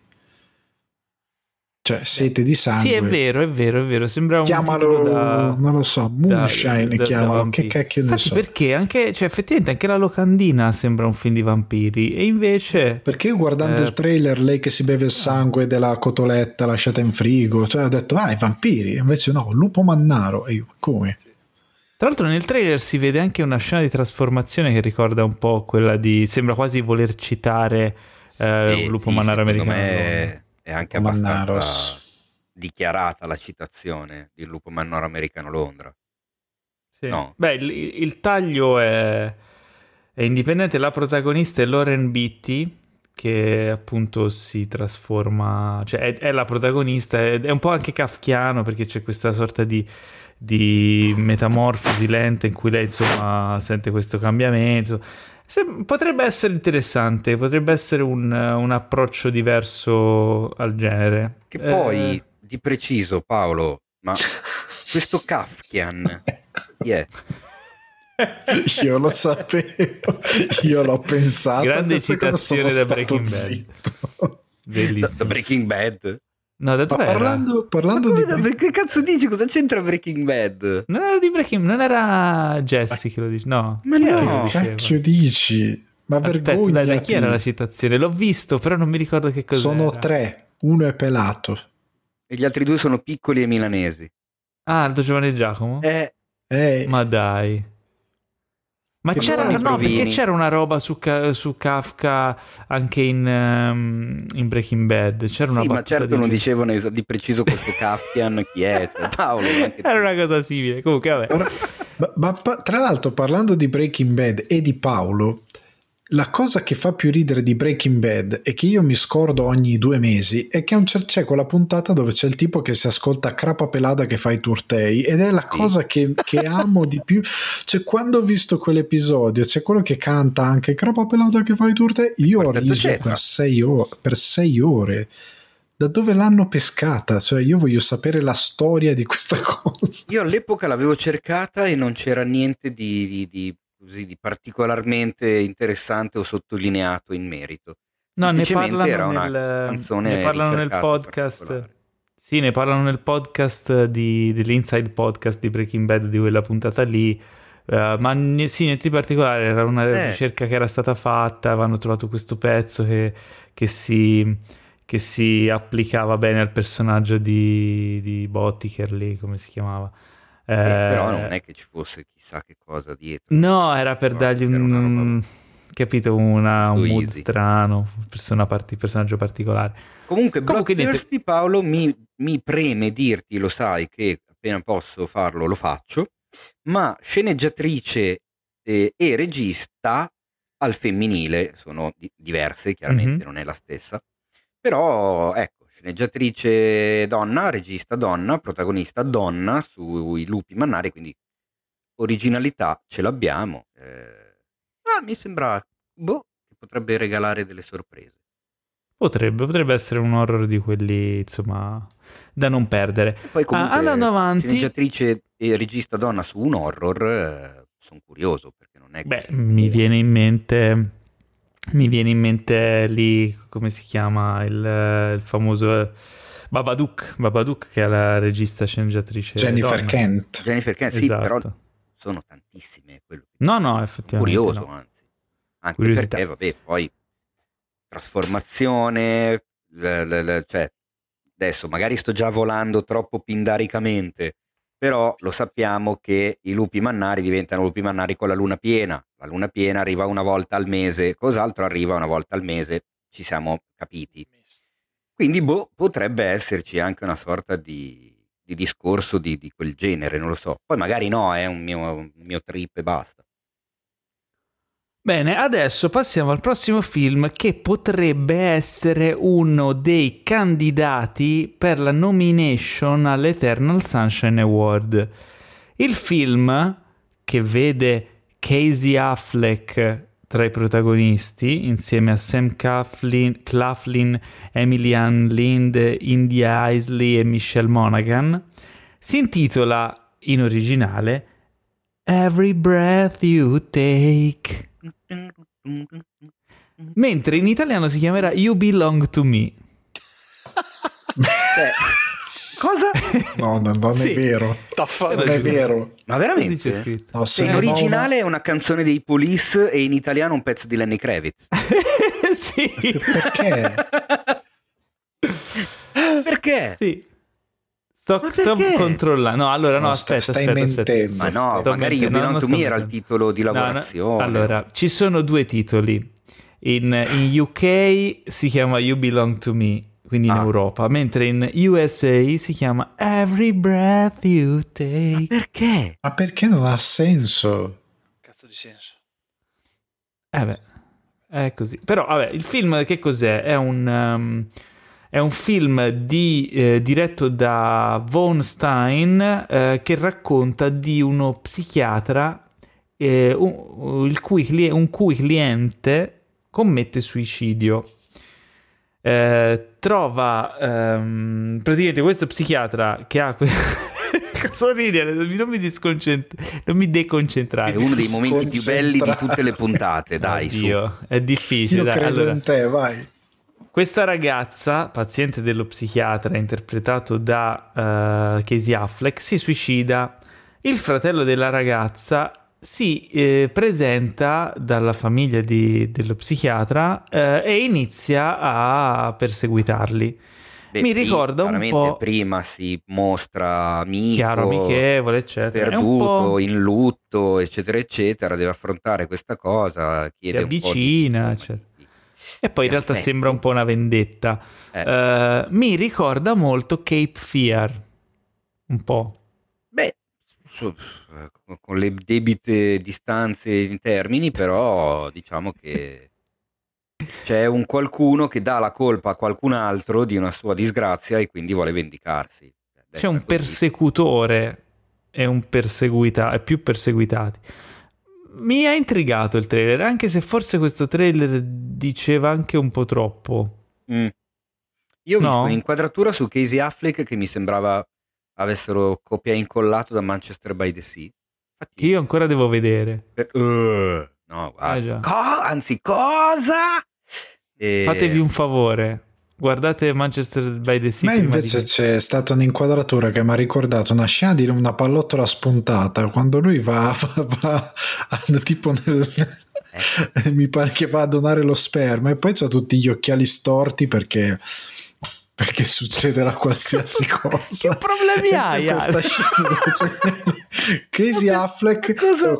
Perché nel montaggio del trailer è tutto super serio poi a un certo punto c'è questa inquadratura sghemba con lui che parla con l'altro e gli dice tipo "Ah, qu- qualcosa di serio e c'ha gli occhiali tutti storti così io ho detto ma perché questa cosa? E quindi mi ha portato un po' fuori dal trailer. Te lo immagino, cioè, insomma. mi ha portato un attimino io l'avrei tolta quella scena lì perché mi ha un attimino distratto mi ha ricordato Frank Drabin con gli occhiali tutti storti Allora, il titolo uscirà, il titolo, insomma, il film uscirà il 2 aprile negli Stati Uniti, eh, da noi ancora non si sa, ma non si sa né dove né come né quando e soprattutto, e da noi il titolo sarà uno su mille ce la fa eh, non lo so. Il titolo Per proseguire sì, la cosa del cantautorato, no? proseguire esatto Certo. Secondo me è più una canzone dei Pooh. Ti- trovatevi il titolo di una canzone dei Pooh. Chi fermerà la musica? Chi ferma- Uomini sì, potrebbe soli. chiamarsi così. Eh, uomini soli ci potrebbe stare. Uomini so- allora, eh, amici della distribuzione, che sappiamo ci ascoltate sempre, se acquisirete eh, You Belong to Me o Every Breath You, Every Breath you Take, a seconda di come lo comprate, non so quando lo vendono, come lo chiamano, mi raccomando, in italiano chiamatelo Uomini Soli e il premio Eternal Sunshine è vostro. Proprio vi stappiamo una, la coppa tipo... Vi facciamo una coppa in metallo non prezioso, però ve la diamo. Allora, il prossimo film è Four Good Days con Glenn Close e Mila Kunis, che io non avevo riconosciuto finché non è uscito il nome Mila Kunis, perché ora ve lo spiego, e Stephen Root. Eh, il film diretto da Rodrigo Garcia uscirà in America a fine aprile eh, in, nei, nei, cinema e in VOD eh, a maggio, il 21 maggio. Da noi non, credo che non ci sia ancora una data. Uh, di cosa parla questo film? Parla della mh, uh, lotta contro la tossicodipendenza del personaggio di Mila Kunis, aiutata dalla madre interpretata da Glenn Close. Uh, il film, cioè il trailer mi ha molto colpito per la trasformazione incredibile di Mila Kunis e poi vabbè Glenn Close è, è, insomma eccezionale sono super curioso è un dramma chiaramente è un drammone l'argomento è tosto, però mi sembra sviluppato in maniera eh, molto approfondita, umana e, e, toccante e sono stracurioso di vedere questo film. Voi cosa ne pensate, amici, colleghi di podcast? Uh, Michelangelo, dai, dimmi cosa Bella, ne pensi. Un bel trailer toccante, devo dire che non sono abituato a vedere film drammatici. Quando l'ho visto ho detto, cazzo, questo potrebbe essere interessante, un film che, che forse me lo ricordo. Mi è piaciuto molto. Poi in realtà conosco poco del regista e tutto il resto, per cui non so quanto in là stavo indagando. Eh... È il regista di... ha diretto un po' di episodi di In Treatment, ho visto. Esatto, anche tra i produttori. Quindi comunque sempre di, di, di roba psicologica si parla e anche regista di qualche episodio di Six Feet Under, che immagino ah, beh, tanta roba. conosciate. E, bah, a me sembra un, come si dice, un academy treatment, cioè la Kunis che comunque da eh, sex symbol si toglie tutto il possibile, tutto il sexy possibile, si imbruttisce, eh, smagrisce, tanto che appunto Paolo manco l'avevi riconosciuta. Madonna. E interpreta questo ruolo super drammatico mi sembra una di quelle cose che di solito... Sì, un po' come cos'era Charlize Theron in Monster, che si era Esatto, beh, lì lei era proprio anche fisicamente cambiata tanto, ingrassata, eccetera. Qua non siamo troppo a quei livelli, però sì, ecco, la strada è, è un po' quella lì. Tra Hollywood e la Brea eh, queste cose di solito piacciono. Beh, beh insomma, speriamo di... Speriamo di avere una data di uscita al più presto di Four Good Days, ma sicuramente arriverà anche da noi, insomma, perché mi sembra un film da tenere d'occhio. Uh, dopodiché passiamo a Made for Love con Christine Milioti, Augusto Aguilera e Ray Romano. Uh, Christine Milioti, che ve la ricorderete per uh, Palm Springs, no? Esattamente. lei era. Aspetta, di cosa parla eh... questo film? Questo sci-fi il, comedy. Christine Milioti, ma il coprotagonista è Billy Magnussen, che non hai minimamente. No, no, perché non l'ho nominato? Non era non inserito so, nel. Sei un cretino. sei un cretino. Sei un cretino. Ma no, ma perché volevo fartelo dire a te, che so che sei un grande ah, estimatore beh, certo. di Billy Magnussen. Sì. Eh. E a me sta simpatico Billy Magnussen. A me sta simpatica Christine Milioti. Da quando Ma lei, in Paul Springs. Springs mi è piaciuto un casino. Sì. Lei è la, la, mamma di How I Met Your Mother. Ah, ah sì? vedi? Sì. Ma va? Ma dai. Mm. io non ho mai cagato, quindi non me lo ricordavo. Allora, ah, questo uh, Made for Love è una miniserie di 10 episodi, da 30 minuti a episodio, eh, che è un original di HBO Max. Uscirà in America sulla piattaforma HBO Max il primo aprile eh, e da noi probabilmente arriverà su Sky. Mm, racconta di una giovane donna eh, che fugge dopo dieci anni in un matrimonio soffocante. Un matrimonio con un, un miliardario della, della tecnologia, no? di un'azienda tecnologica che Perché ha inventato... è miliardario? Cosa ha inventato lui? Perché ha La inventato un sistema tecnologia. un, un impianto cerebrale rivoluzionario che permette di, eh, di fargli percepire tutti i pensieri della moglie e, e quindi di poterla tracciare eh, in ogni movimento, ogni cosa che fa, ogni cosa che pensa. Questo ovviamente la fa uscire di cervello dopo un po' perché immaginatevi questa situazione per niente agevole. Eh, lei se ne va, scappa e inizia questa storia di fuga in un mondo, diciamo, leggermente futuristico e paradossale. Sembra molto molto carina, cioè dal Black trailer... Mirror che non finisce in tragedia totale, Eh, sì. Beh, perché comunque è una commedia, lei è bra- bravissima comica. Ale, cosa ti è sembrato di questo trailer? Ma mi è sembrato molto interessante proprio per questa ragione, perché all'inizio tu hai una sensazione dal trailer che rimanga lì, cioè nell'incipit, invece ti fa vedere che va, va avanti, cioè la cosa va oltre il fatto che loro hanno questa sintonia e quindi è molto interessante perché non è solo uno spunto, ma lo hanno evoluto parecchio, quindi sono curioso di vedere dove vanno a parare, perché lo sviluppo della trama sembra più che altro dopo, non tanto appena succede questa cosa. Quindi ganzissimo. Beh, Anche a me incuriosisce parecchio. Poi queste storie comunque, che mescolano tecnologia e distopia alla commedia, al dramma, sono sempre, se scritte bene, sono sempre molto fighe.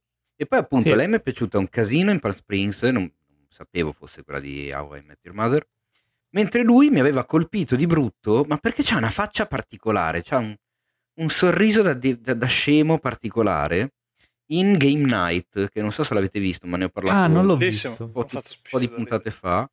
E lui faceva il, il pirla praticamente del gruppo di amici. Eh, e faceva spaccare da ridere. Quindi cioè, quando l'ho rivisto nel trailer ho detto ah cazzo eccolo lì. E, no, sono curioso Sono curioso anch'io. Rimanendo in casa HBO Max, eh, c'è un documentario super, super curioso e attuale eh, che è The Last Cruise, cioè l'ultima crociera. Ehm, parla appunto de- della crociera eh, della Diamond Princess, non so se vi, vi ricordate la news, che fu quella Eh, crociera, quella nave eh, su cui rimasero confinati i, i poveri malcapitati che erano a bordo quando è iniziata la pandemia del Covid-19, i primi, proprio i primissimi giorni eh, che rimasero bloccati in Giappone sulla crociera in quarantena eh, per tanto tempo perché la situazione si era creato questo microcosmo in- all'interno della, della nave da crociera eh, dove non potevano uscire perché avrebbero contagiato le persone a terra e eh, sono riusciti a costruire questo documentario usando tutto il materiale filmato dalle persone a bordo e a, a quanto pare raccontare la storia di quei giorni assurdi. Una Bello drammatico come trailer. c'era. C'era un tuo amico? Il parente di un mio amico con cui lavoravo a Montreal. Ah, ti ha raccontato qualcosa il tuo No, amico? mi sono detto, ah, è chiusa lì nella crociera, è assurdo, chissà che cosa succederà. E ho detto, ok, e poi non, non ha più parlato dell'argomento, per cui non so come... Ah, Chissà se- Non so chi- che dettagli. Chissà se hanno contattato tutti i passeggeri per chiedere se avevano filmati e materiale e gliel'hanno comprati per fare il documentario. Beh, Immagino sembra di così. sì nel senso che parte del documentario parte della- dell'originalità diciamo della caratteristica di questo documentario sono proprio le riprese dei cellulari, dei device personali dei passeggeri che magari facevano video, lo mandavano ai parenti o, o lo condividevano sui social. Questa è la roba più, più strana, cioè molto più vicina eh, alla- alla- al dramma rispetto a quanto potrebbe fare un documentario esterno, magari con le interviste prese a posteriori, eh, posate nello studio, eccetera. Fa effetto, effe- cioè, è brutto da dire, ma a tutti gli effetti fa molto effetto. Ecco. Beh, sì, è un Io- protagonista nuovo. C'ho, c'ho questa cosa, io quando ho visto il trailer eh, ho pensato non lo voglio vedere mai nella vita, nel senso che Eh, Addirittura? No, ma ne- non perché sia brutto o qualcosa del genere, ma nel senso che si- siamo talmente dentro la situazione che io ho pensato è come se a mio nonno, dopo mesi, anni di cattività perché doveva scappare dai, dai nazi, gli dicevano guarda questo documentario sulla guerra, lui io l'avrebbe tirato dietro, cioè nel senso, ma va... Cioè, eh, eh, ovviamente il paragone è fatto È per esagerare, troppo per toccato, capire. dici? Se siamo talmente tal- dentro gli eventi che non ho nessuna voglia di vedere altro riguardo una cosa che è sostanzialmente la notizia del giorno tutti i giorni, tutto il giorno. Eh, vorrei un attimino di fuga da questa cosa e quindi io credo che probabilmente tra dieci anni ci avrò voglia di guardare quella roba lì per dire a chi non l'ha, vis- l'ha vissuta guarda cosa succedeva ma nel momento io personalmente non ho nessuna voglia, anche per via di determinate cose che sono successe a tutti noi, non ho proprio nessuna voglia di vedere quella roba qua. Poi sono sicuro che sarà un esperimento interessante. Beh, magari Però- tra qualche anno lo recupererai. Eh sì, Forse il tempismo, le tempistiche nell'uscita di questa cosa non sono proprio adeguate. Può essere una Beh, però critica fattibile.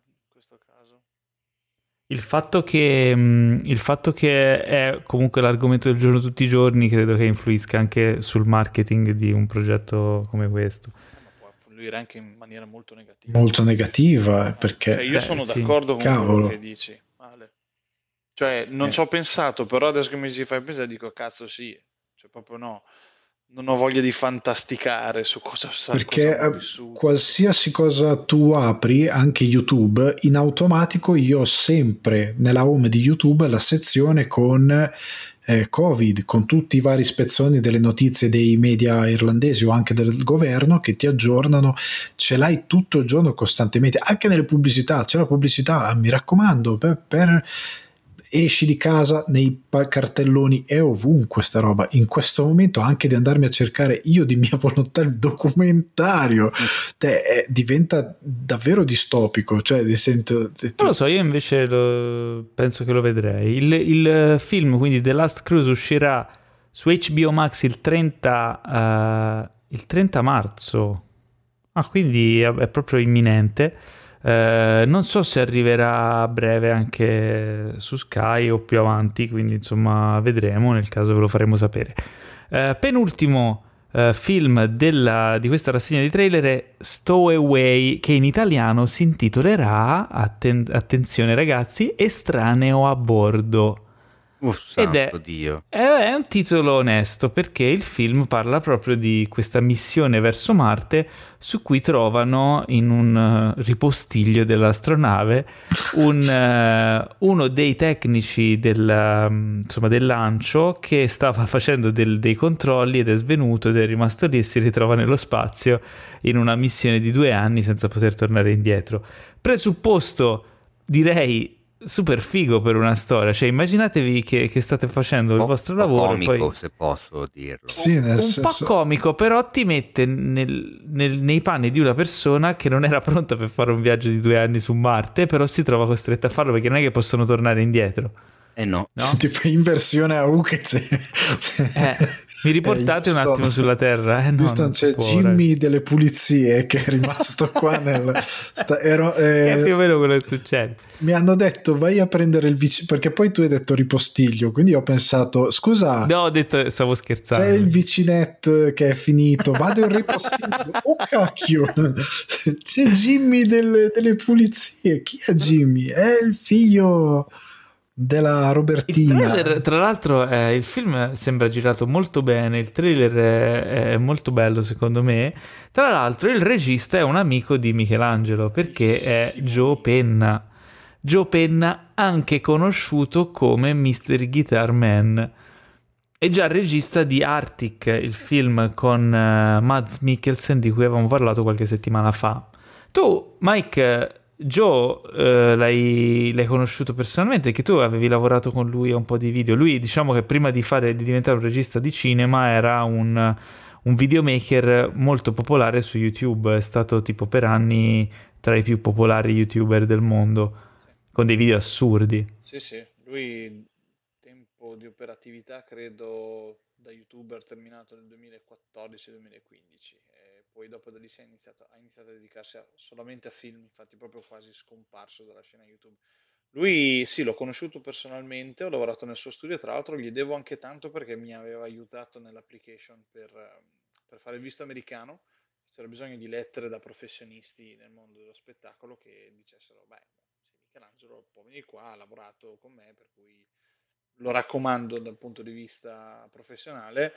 E e lui mi fa: Guarda, se hai bisogno di aiuto, fammi sapere perché anch'io sono brasiliano, ho dovuto vivere anch'io questa cosa qua dei visti, tutto quanto. Per cui assolutamente fammi sapere nel momento di gloria più assoluta nel 2013 suo. Per cui che cazzo glielo faceva fare? Per cui, eh, no, a lui gli devo Certo. tanto. Ho lavorato nel suo studio anche mentre eravamo da soli io e lui, cioè abbiamo parlato parecchio. È un tipo veramente, veramente in gamba. Sono, sono contento che ci sia riuscito perché tra l'altro nel 2013 io con lui ho lavorato a questo film che si chiama Meridian, che era uno dei suoi primi tentativi da, da film, da film proprio da feature film.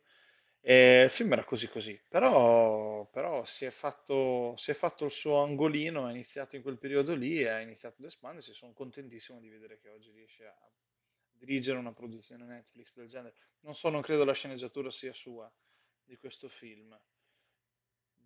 No, eh, sì, è anche sua, l'ha scritta insieme a Ryan Morrison. Eh, per cui eh, ottimo. Double win. Double win Eh, per beh. lui. So, Beh, no, è bravissimo.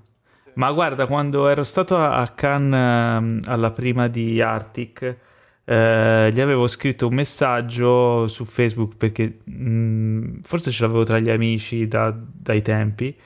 Eh, lui mi ha risposto purtroppo tipo il giorno dopo che noi eravamo già tornati in Italia e mi aveva detto ah dai andiamoci a prendere una birra insieme. Poi ho detto che cazzo sono... Perché lui era lì a Cannes da solo. E gli avevo scritto che, che eravamo amici, che insomma avevamo collaborato, si ricordava di te. È uno super super eh, alla mano, però, insomma, perché poi comunque venendo da YouTube c'è l'abitudine anche a fare community, a, a condividere le esperienze, a parlare, a, a essere più aperti, mentre magari una persona che nasce nel- nel- più nella cerchia del cinema è abituato ad avere meno contatto magari con, eh, con persone strane, non lo so. Comunque, eh, Lui, lui è del- nato nel 1989. beh sì, sì, Ammazza! giovane. Già. Bravo. Nel 2013 quando ha fatto il suo uno, non so se era proprio il suo primo primo, però credo di sì, visto le situazioni in cui stavamo producendo quella cosa lì, eh, aveva 26 anni, 25-26 anni. Per Beh, Meridian era un corto. Cappello. Il Ah, primo, ecco. il primo lungo che ha fatto è Arctic, quindi 2018, però ha fatto E ne ha diversi parlato, corti. lo ha recensito il Mace, tra l'altro, nella puntata in cui tu non c'eri, Paolo. Sì, due, due puntate fa. Eh sì, non l'ho visto.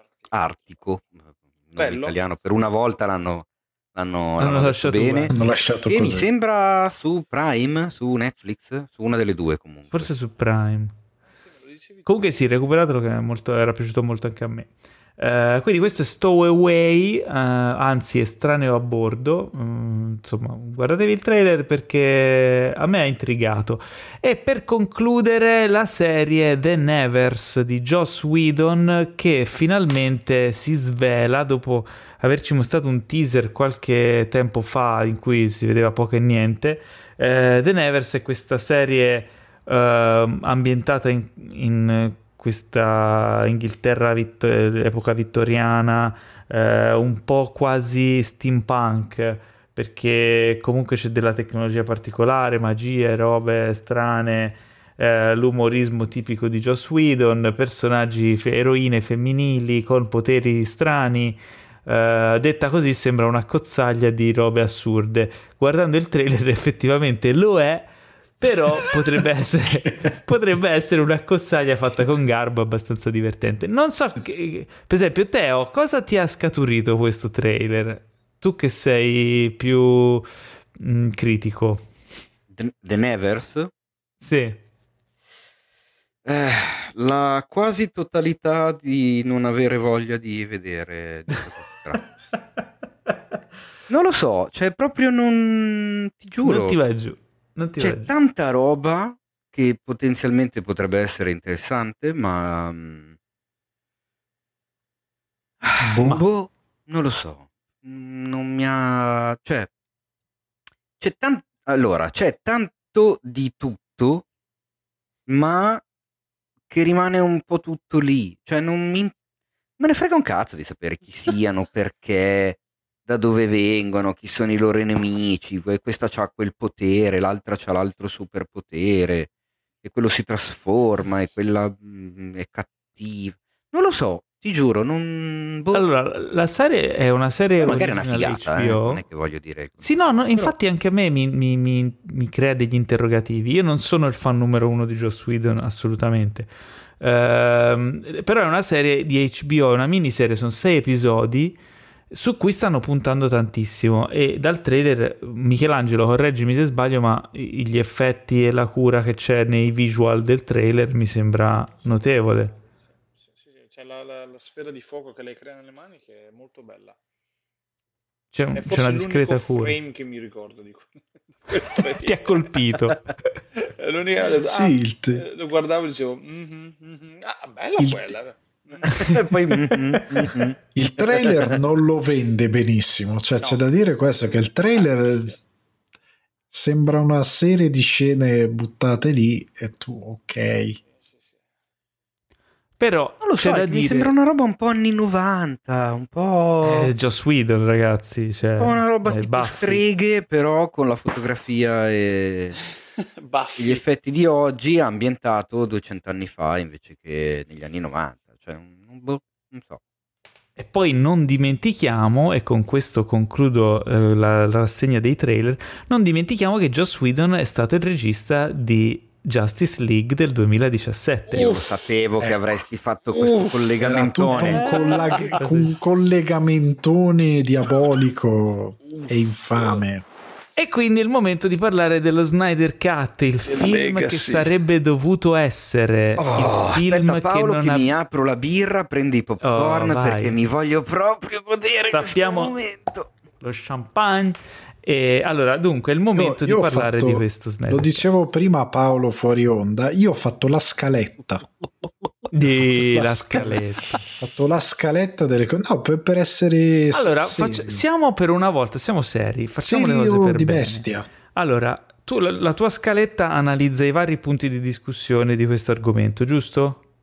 Sì, sbaglio? sì, sì, per Ok. cercare Allora, di prima essere- introduciamo brevemente per i due o tre di voi in ascolto che non sanno di cosa stiamo parlando. veramente due o tre, forse Ehm, il progetto dei dell'universo supereroistico DC eh, e quindi in mano alla Warner eh, inizia, questo almeno questo filone, questo universo condiviso, eh, inizia con Man of Steel, il film di Superman diretto da Zack Snyder, prosegue con Batman v Superman Dawn of Justice, sempre diretto da Zack Snyder, eh, che mettono le basi per questo universo condiviso e questi personaggi, cercando un po' di recuperare il terreno perso eh, nei confronti di Marvel Studios, che stava avendo un grandissimo successo, che nel 2012 eh, confluì in Avengers, film record di incassi diretto da Joss Whedon. Eh, che coronava questo diciamo impegno di diversi anni e diversi film e il piano di introdurre i singoli personaggi in film a sé stanti e poi farli confluire in un film corale la Warner dice siamo in ritardo, facciamo direttamente il film corale e poi facciamo i film singoli. Idea un po' bizzarra, eh, anche perché come si sa squadra che vince non si cambia, loro decidono di fare il contrario assumendone anche i rischi. E quindi dopo il film eh, di Superman, Man of Steel, e il film che introduce il, il Batman di Ben Affleck eh, contrapposto al Superman di Henry Cavill e introduce anche eh, Wonder Woman e eh, brevemente gli altri personaggi in Batman v Superman, film non riuscitissimo per essere clementi. Eh, eh, esce questo Justice, deve uscire, viene prodotto questo Justice League nel quale però iniziano ad esserci dei problemi. La visione molto dark, molto eh, fedele al- al- all'aspetto visivo e ad alcuni stilemi dei fumetti che è messa in scena da Zack Snyder inizia a non essere più eh, nelle grazie dei, dei dirigenti della Warner che a un certo punto eh, a causa anche dell'abbandono del progetto da parte di Snyder a causa della morte mh, purtroppo insomma, di un lutto familiare eh, viene messo nelle mani di Joss Whedon che reduce da uh, Avengers 2 Age of, Age of Ultron arriva e dice no beh qui però è troppo dark mettiamoci un po' più di gag facciamolo un po' più divertente facciamolo un po' più colorato e colorito e la Warner gli dà fiducia gli fa rigirare buona parte, pari il 60% del film ed esce il disastro che è stato Justice League del 2017. I fan stra uh, delusi da questa porcata, possiamo dirlo perché è una porcata quella roba che è uscita, eh, iniziano a riversare la loro frustrazione online e inizia a girare la voce, sto cercando di andare il più veloce possibile per questo riassuntone, inizia a girare la voce di uno Snyder Cut, cioè Snyder, Zack Snyder, prima di abbandonare il progetto si è copiato sul suo laptop una versione bozza, no è vera questa cosa qui, sì, eh, no, è esattamente andata così, lui si è portato a casa... Si è, port- è, andata così, Ale. Si è portato a casa sul laptop un ex- export del film che stavano montando segretamente. Non era una cosa, una cosa che non si può fare che perché è, è, di proprietà della Warner. Ma lui se l'è portato a casa e ogni Gravissimo. tanto lo faceva vedere agli amici. Ma non è vero. Lo faceva vedere ai suoi amici nel vero. circolo. Ah, no, ma è vero perché ha invitato Ale, anche Paolo. Lo, lo, sappiamo. È vero. Guarda che lo, l'ha detto in più interviste. È vera questa no, cosa qui. Allora, Paolo, no, non è proprio così. Vabbè, allora, sta aspetta. dicendo Snyder nelle interviste dell'ultimo periodo io crederei il 2,4%. Non andare a smontare le cose. Ah, lui si porta via questa versione bozza, chiaramente non finita, chiaramente è una versione iper provvisoria, mancano un sacco di pezzi, mancano effetti, alcune cose ci sono, però c'è il montaggio della storia che lui aveva girato e quindi anche tutte le scene che poi invece eh, Joss Whedon ha rigirato completamente, cambiando il tono del film, togliendo quasi del tutto alcuni personaggi e rendendone eh, praticamente infinitesimali i ruoli di altri.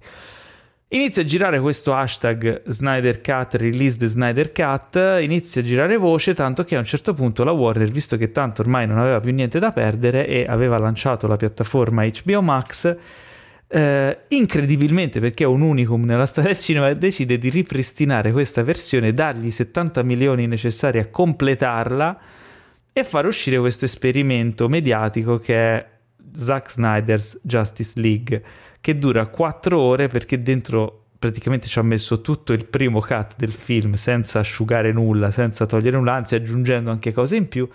E ci siamo visti questo film eh, molto particolare a questo punto direi ad Alessandro di iniziare dal primo punto della tua scaletta. Uh, cerchiamo di non metterci sei anni, cerchiamo sì, di essere no, no, un po' ho fatto. Aspetta, io volevo fare prima per essere appunto asciutto riguardo Devo fare la, prima la una cosa. domanda a Michelangelo. L'hai visto?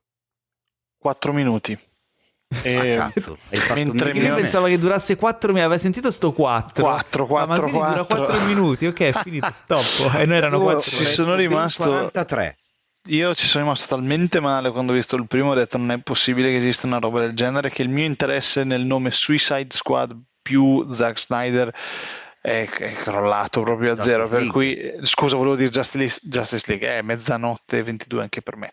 E, scusa, allora qu- mio babbo, mio padre era lì che si stava guardando il film nella sua bella TV 4K, io passo di fianco a lui e dico, ma scusa questo è... Justice League e fa sì sì la veste di Zack Snyder e vedo 4 minuti di gente che si picchia tutto uguale flare lens eh, sporcizia su lente vedo tutti sti cambiato un cazzo via basta dopo 4 minuti sono andato via ho detto no no no, No, no. invece sì, alcuna intenzione di 43 minuti perdere e minuti. come ho scritto sul, su Facebook cazzo cioè io sta- lo stavo guardando ho smesso di guardarlo solo perché sono stato interrotto dal mio vicino quello che abita al piano di sotto che mi ha suonato il campanello perché c'erano i, i miei coglioni sul- nel suo soggiorno No, dai. Allora, ragazzi, niente, fate allora, parlare sono due andare giù a prenderli e una Fate volta parlare due su persone. ma non potevi tirarli su da sopra Eh, si sono staccati se sei dovuto andare Allora, io, io ho anche la versione giudizio. Io ho anche la versione giudizio breve, se vuoi, Ale.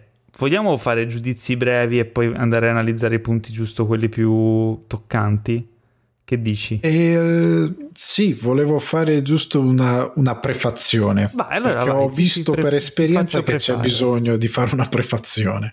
Eh, Allora, la prefazione giusto. è molto semplice, raga. Eh, nel senso, noi siamo un podcast e cinema di eh, critica cinematografica, si parla di cinema. Le critiche che facciamo sono su aspetti tecnici, su cose eh, che riguardano, andiamo ad, ad analizzare il film. Se si parla male di un film non è per fare un torto a qualcuno, non è perché ci sta antipatico a qualcuno, è perché ci sono delle ragioni nella recensione. A questo punto non prendete le cose sul personale. Se critichiamo qualcosa e a voi che a voi magari piace, non, si, non, è che siete stupidi o siete stronzi. Anche a noi piacciono delle robe che ci rendiamo conto che hanno dei problemi. si diceva prima anche parlando con i ragazzi fuori onda, anch'io mi guardo il film di Spawn. Cavolo, è l'unico che c'è che hanno mai fatto nella vita, me lo guardo e sono affezionato, ma mi rendo conto che ha dei problemi.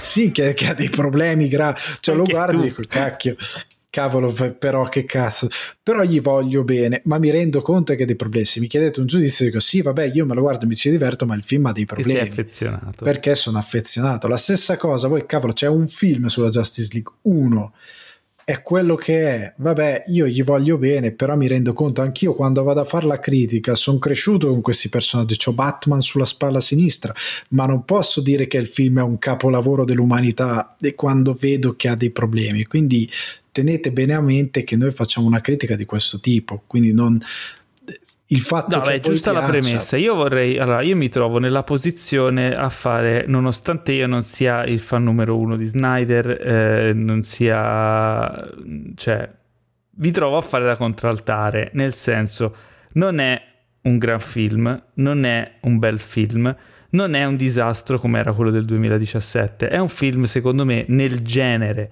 che tu vai a vedere quel film lì, non vai per vederti eh, Parasite, stai vedendo un film di Zack Snyder, lo devi sapere prima di premere play. Se non ti, se non ti piace quella roba lì, non ti piacciono i supereroi, vai a vedere altro, non guardarlo per poi fare sputare veleno, perché non ha senso.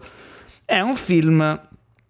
Mh, passabile per certi versi, interessante per alcuni versi, anche eh, a livello filologico perché se si analizza tutto quello che c'è dietro, che a me è una cosa che piace molto analizzare anche quando guardo un film, anche in retroscena, quello che c'è a livello produttivo, a livello creativo dietro, e, e in questo caso è una miniera, la storia di questa produzione è una miniera d'oro di, di, di vicende e di, di, cose, di curiosità.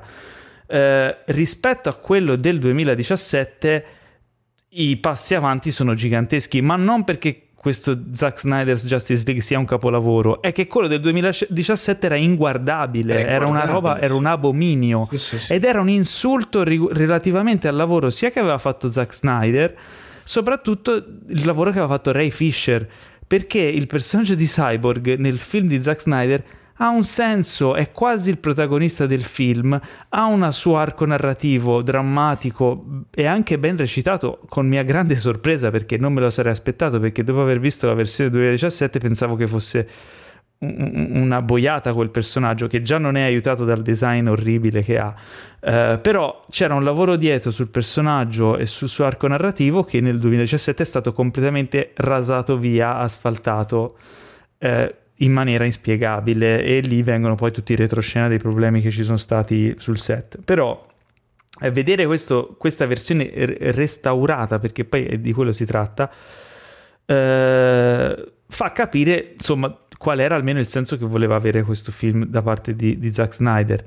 Io trovo che eh, se c'è un pregio che, che Snyder ha uh, e glielo do, e glielo, glielo come si dice, mh, mm, lo accetto e lo riconosco, esatto, glielo riconosco, è quello che secondo me lui ha un grande gusto estetico, nel senso che il film ha sicuramente delle inquadrature così così, dove magari i VFX non avevano abbastanza budget, erano stati affrettati per, per questioni di tempo, eccetera, ma allo stesso tempo ha delle, ha delle inquadrature, ha degli shot, ha delle sequenze che sono roba da pubblicità del Super Bowl, come messa in scena, come potenza visiva, come accuratezza e, e ricerca stilistica, cose che non vedi in, film di tutti i giorni. Chiaramente aveva dei budget incredibili eh, e chiaramente non sempre queste cose qui servono la storia, cosa che è il problema, è cosa per cui Ale sbuffa e io sono d'accordo al 100%, siamo sulla stessa pagina. Però mi metto lì, ho visto la versione in 4K HDR sulla mia TV ex nuova bella così. Ancora? Devo dire che non mi sono annoiato, ex nuova, non è più. Ah, scusa. Non mi sono annoiato perché mi sono goduto i visuals di questo film e in alcuni tratti ho riso su alcune cose che erano ridicole o mi sono stupito di alcune cose che erano state rimesse, che erano diverse, eccetera. Cioè i motivi di interesse erano diversi, non erano sempre legati alla narrazione del film. Però devo dire la verità che su quattro ore non mi sono annoiato con mia grandissima sorpresa e l'ho visto dopo cena, l'ho visto anche tardi, ho finito di vederlo che erano le due di notte e non mi sono addormentato e mi sono stupito di non essermi addormentato. C'è qualche problema? Cosa sta succedendo? Però, insomma, eh, ora vorrei lasciare la parola ad Ale perché so che sta ribollendo di cose da dire. Però No, il no, mio punto di vista è questo, cioè nel senso, senza infamia e senza lode e con tante curiosità sui retroscena. Questa è stata la mia esperienza. Ma la cosa incredibile è che il mio giudizio non è tanto diverso dal tuo, nel senso che io sono d'accordo. Io ne ho parlato per due anni di sto cazzo di Snyder Cut e perché ero interessato al fenomeno. Solo io e te. Cioè, esatto. ero, ero interessato, per me era una cosa incredibile, cioè il fatto che quest'uomo abbia convinto una produzione, una produzione a cui lui aveva presentato un cut di 3 ore 20, 3 ore 40, loro gli hanno detto ma non le, abbia- non le abbiamo date neanche a Tarantino 3 ore 20, ma perché lo devo dare a te per, per i supereroi? L'hanno mandato a casa e poi hanno chiamato Whedon, tra l'altro io ricordo un'intervista di Whedon dove lui diceva che rigirava la roba perché la trama era incomprensibile. Io Ah, mi beh. ricordo, e questo non gioca a suo favore, nonostante lui abbia scritto delle robe che abbiano un senso, però non gioca a suo favore. Però sta di fatto che anch'io sono di quest'idea, e poi arri- arriviamo anche ad altre cose che condivido e che ho scritto anche nella recensione. Ma sta di fatto che eh, il problema di, eh, di partenza di questo Snyder Cut, di tutta eh, questa vicenda, prima di tutto, è che c'è un, un- un problema di fondo che hai fatto anche tu, che è il problema di fondo di tutte le recensioni, cioè è meglio di quello prima. Ma grazie al ciufello, anche noi quattro, se ci mettiamo dei costumi costruiti all'IKEA, lo facciamo meglio. Eh, Ma sì. non ci voleva tanto, Esatto. cioè ci voleva davvero poco a fare meglio. E l'altro punto debole di tutte le recensioni è: eh beh, ma alla fine racconta una storia. Ma che cacchio vuol dire, raga? Che deve riuscire a raccontare la storia è la base, cioè il requisito base, riuscire a raccontare una storia. Se non riesci a raccontare una storia in un film, cioè che lo spettatore esce disorientato, cavolo, hai fallito male, prima di tutto in produzione, perché chi cacchio ha revisionato sta storia che non si è accorto che non funziona? Seconda cosa, è- è- c'è un autore che non ha saputo fare il suo mestiere, quindi sono la base questa cosa. Non puoi premiare un film per la base, cioè è la partenza. Sulla partenza, ok, racconta una storia, ok, cavolo, è meglio di quello prima che è veramente brutto. Ma venendo al film in sé per sé, altre cose che non funzionano è stato tipo che tutti hanno detto, eh ma questo film doveva essere una serie. No, raga, perché il film è il film di Snyder, questo è un film. Sì. Lui l'ha pensato come un film. Poi che lui, difetto grossissimo di Snyder, ha questa cosa di usare cose che gli paiono fighe senza capirne la funzione, quindi ha detto metto le parti, metto sei parti, ma se tu lo guardi in parti, c'è qua anche Teo che ha visto una parte e un pezzo, finisce la prima parte e tu fai embe, cioè il senso narrativo di quella parte. Sì, sono, quanti parti sono? Quanti Sei capitoli sono? parti. Di- più il Sei. prologo, sei. Eh? 5 o Sei 6 parti. però non sono sei, una cosa del genere dovrebbero essere 6 atti in realtà Eh, poi la storia è in atti, 3 atti comunque Eh, ma no la esatto, storia sarà capisci? forse 4 perché c'è un epilogo però ehm, sì le parti Eh, sono messe così E questo è il punto. Lui ha, ha creato messi sei a parti che in verità se fai un film al massimo sono atti o sono capitoli come fa Tarantino che fa i capitoli, capitolo 1, capitolo 2, ma i capitoli sono dei momenti del film e, e Tarantino li usa perché come fanno gli asiatici in verità i suoi film non hanno veramente tre atti, sono un po' di più e lui ti Esatto. sottolinea con i capitoli così tu che non sei abituato capisci. Ma Snyder lo fa a caso, cioè finisce la parte 1, inizia la parte 2 e lei stessa, pari e patta, cioè è Eh, sei ancora uguale. nel primo atto Sei sì, ancora sì, nel primo atto, non è che è cambiato qualcosa. L'altra cosa che lui fa, che, che questo è il problema, è che lui ha questa fissa, devo fare i film adulti, devo rendere i film adulti. Io mi sono segnato questa dichiarazione delirante dove gli chiesero di perché Batman uccide, perché la gente protesta. Dichiarazione del, del 2019 eh, dove lui dice quello che voglio dire a riguardo è che una volta che avete preso, perso la vostra verginità con questo cazzo di film e, vine, e, mi venite a dire qualcosa come il mio supereroe non lo farebbe mai, io dico sei serio? Ho già percorso questa strada. Sta bene venire da un punto di vista come i miei eroi sono ancora innocenti, i miei eroi non hanno mentito all'America, i miei eroi non, mi, non si sono intascati indebitamente dei soldi, i miei eroi non hanno commesso alcuna atrocità ma che cacchio stai dicendo? Cioè, questi, cosa stai dicendo? Vabbè, però dai. Sei detto, matto. Cos'è? Questa era una roba di Batman v Super, un'intervista sì, di, ma di il quel- problema di Snyder è che tu non hai bisogno di rendere adulti questi supereroi.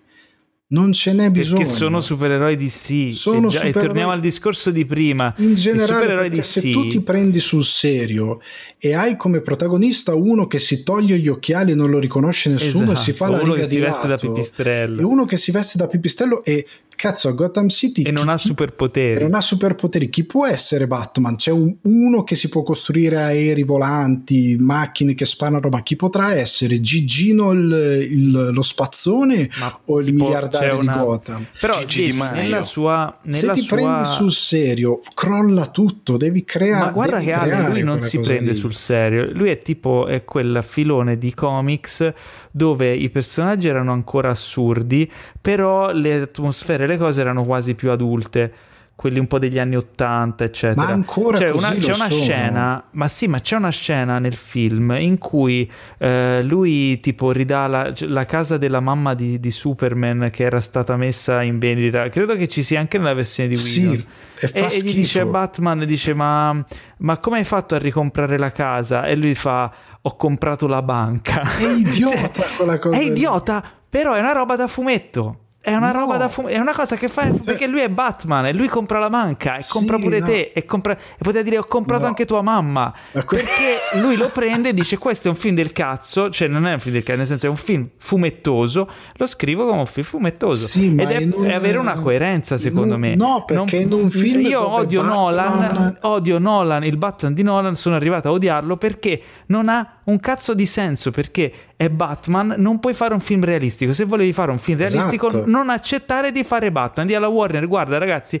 non fa per me Batman, fatemi fare le mie cose. Non voglio, perché se tu fai Batman, fai Batman come Tim Burton, fai Batman e fai Batman. Sì, Quello esatto, di Nolan de- non, è devi, Batman. non devi prenderti sul serio, però lui ha questo problema che è chiaro che questi non sono i supereroi che lui vuole raccontare. Se vuoi raccontare la decadenza del supereroe, c'è The Boys.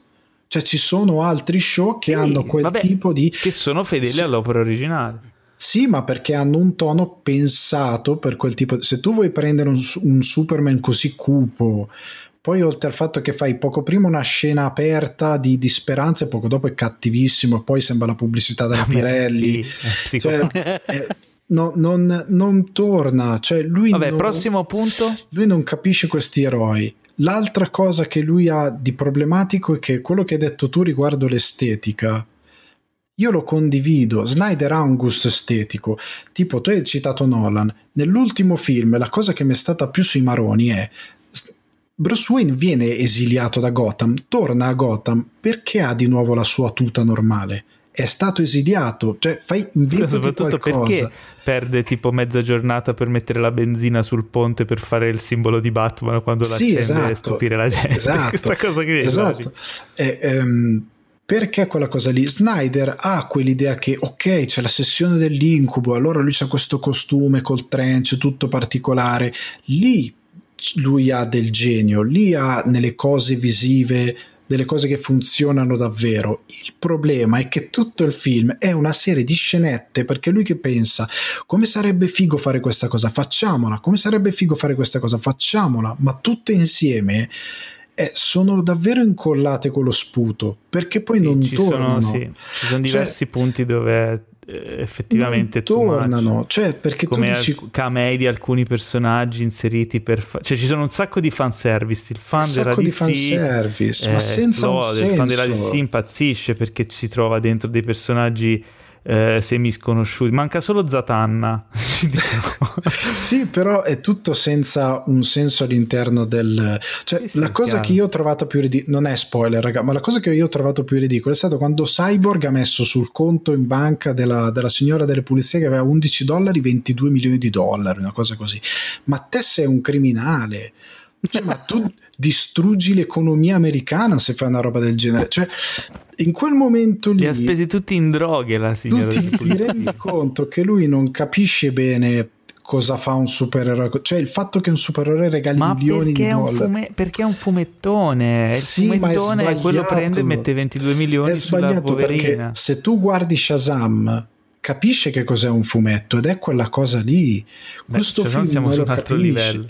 Sì, però appunto si prende meno sul serio, capisce di più il personaggio, gli sta dietro. Snyder avrebbe bisogno dei suoi supereroi No, per fargli io fare da- quello che Io vuole. sono d'accordo. E perché Sto solo queste- dicendo che Snyder, se tu ci pensi, Snyder ha una sua coerenza.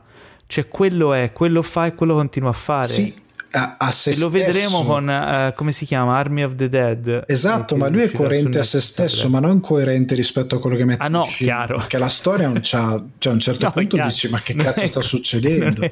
Non è, coerente rispetto a noi. Eh, No, rispetto a se stesso è molto coerente. Dai, per Però concludere, quello- per concludere che non possiamo Sì, fare uno special guarda, su Snyder. Le ultime due cose, l'altro problema è che il minutaggio non fa la cura dei personaggi. Non è perché dura quattro ore allora i personaggi sono approfonditi, perché è vero, Cyborg almeno gli sta dietro, ci mette dentro tante cose.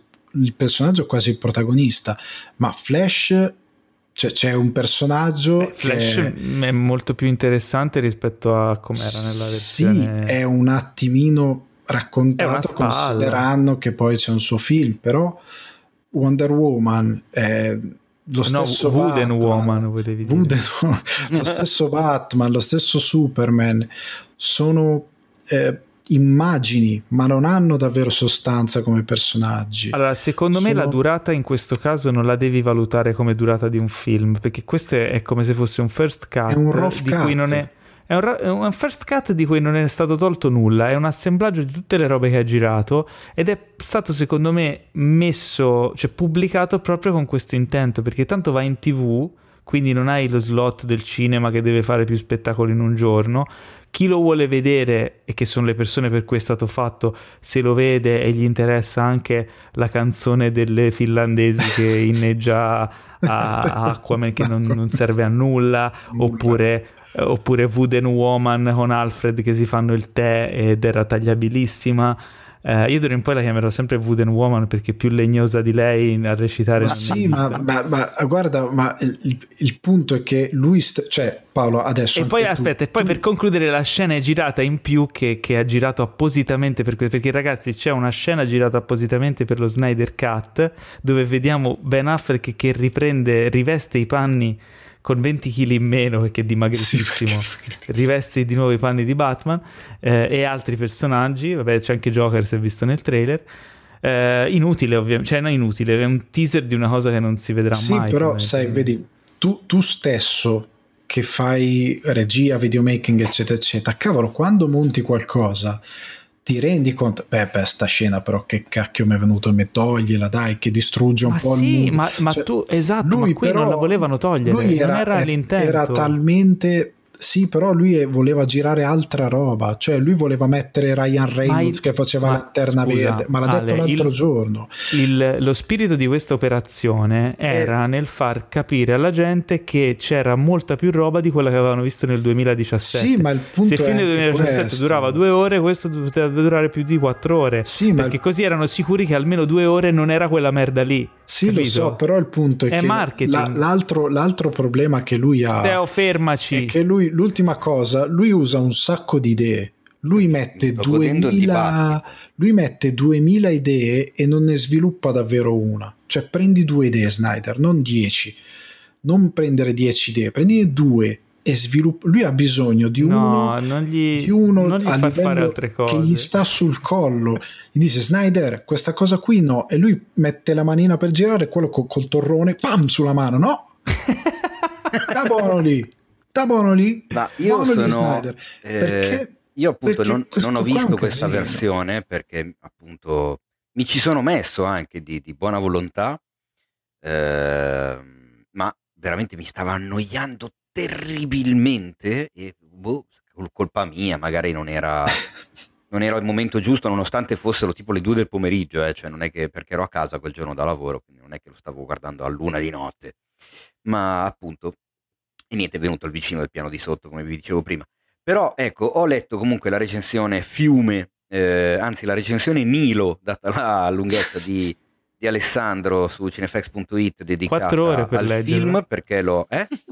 Quattro ore per leggerla. sì. Esatto, perché l'ho, l'ho- l'ho revisionata io personalmente e mh, pur appunto non avendo visto il film, quindi non posso dire niente del film in sé, però una cosa su cui soprattutto mi sono trovato d'accordo che dice Ale, perché l'ho riscontrato anche un po' in tutta la, la filmografia del regista, è che Snyder è veramente un regista di momenti, cioè lui ragiona a livello eh, pubblicitario, a livello video, neanche videoclip, ma veramente a livello pubblicitario, cioè eh, ha questo fortissimo stile visivo ultra debordante e ultra presente che non è per forza una critica, nel senso anche Wes Anderson è uno che ha uno stile visivo eh, evidente, eccessivo e, e, e ultra presente, però lo utilizza per creare delle, delle piccole situazioni che poi andranno a sommarsi ad altre piccole situazioni. Cioè non mi ha mai dato l'idea di vedere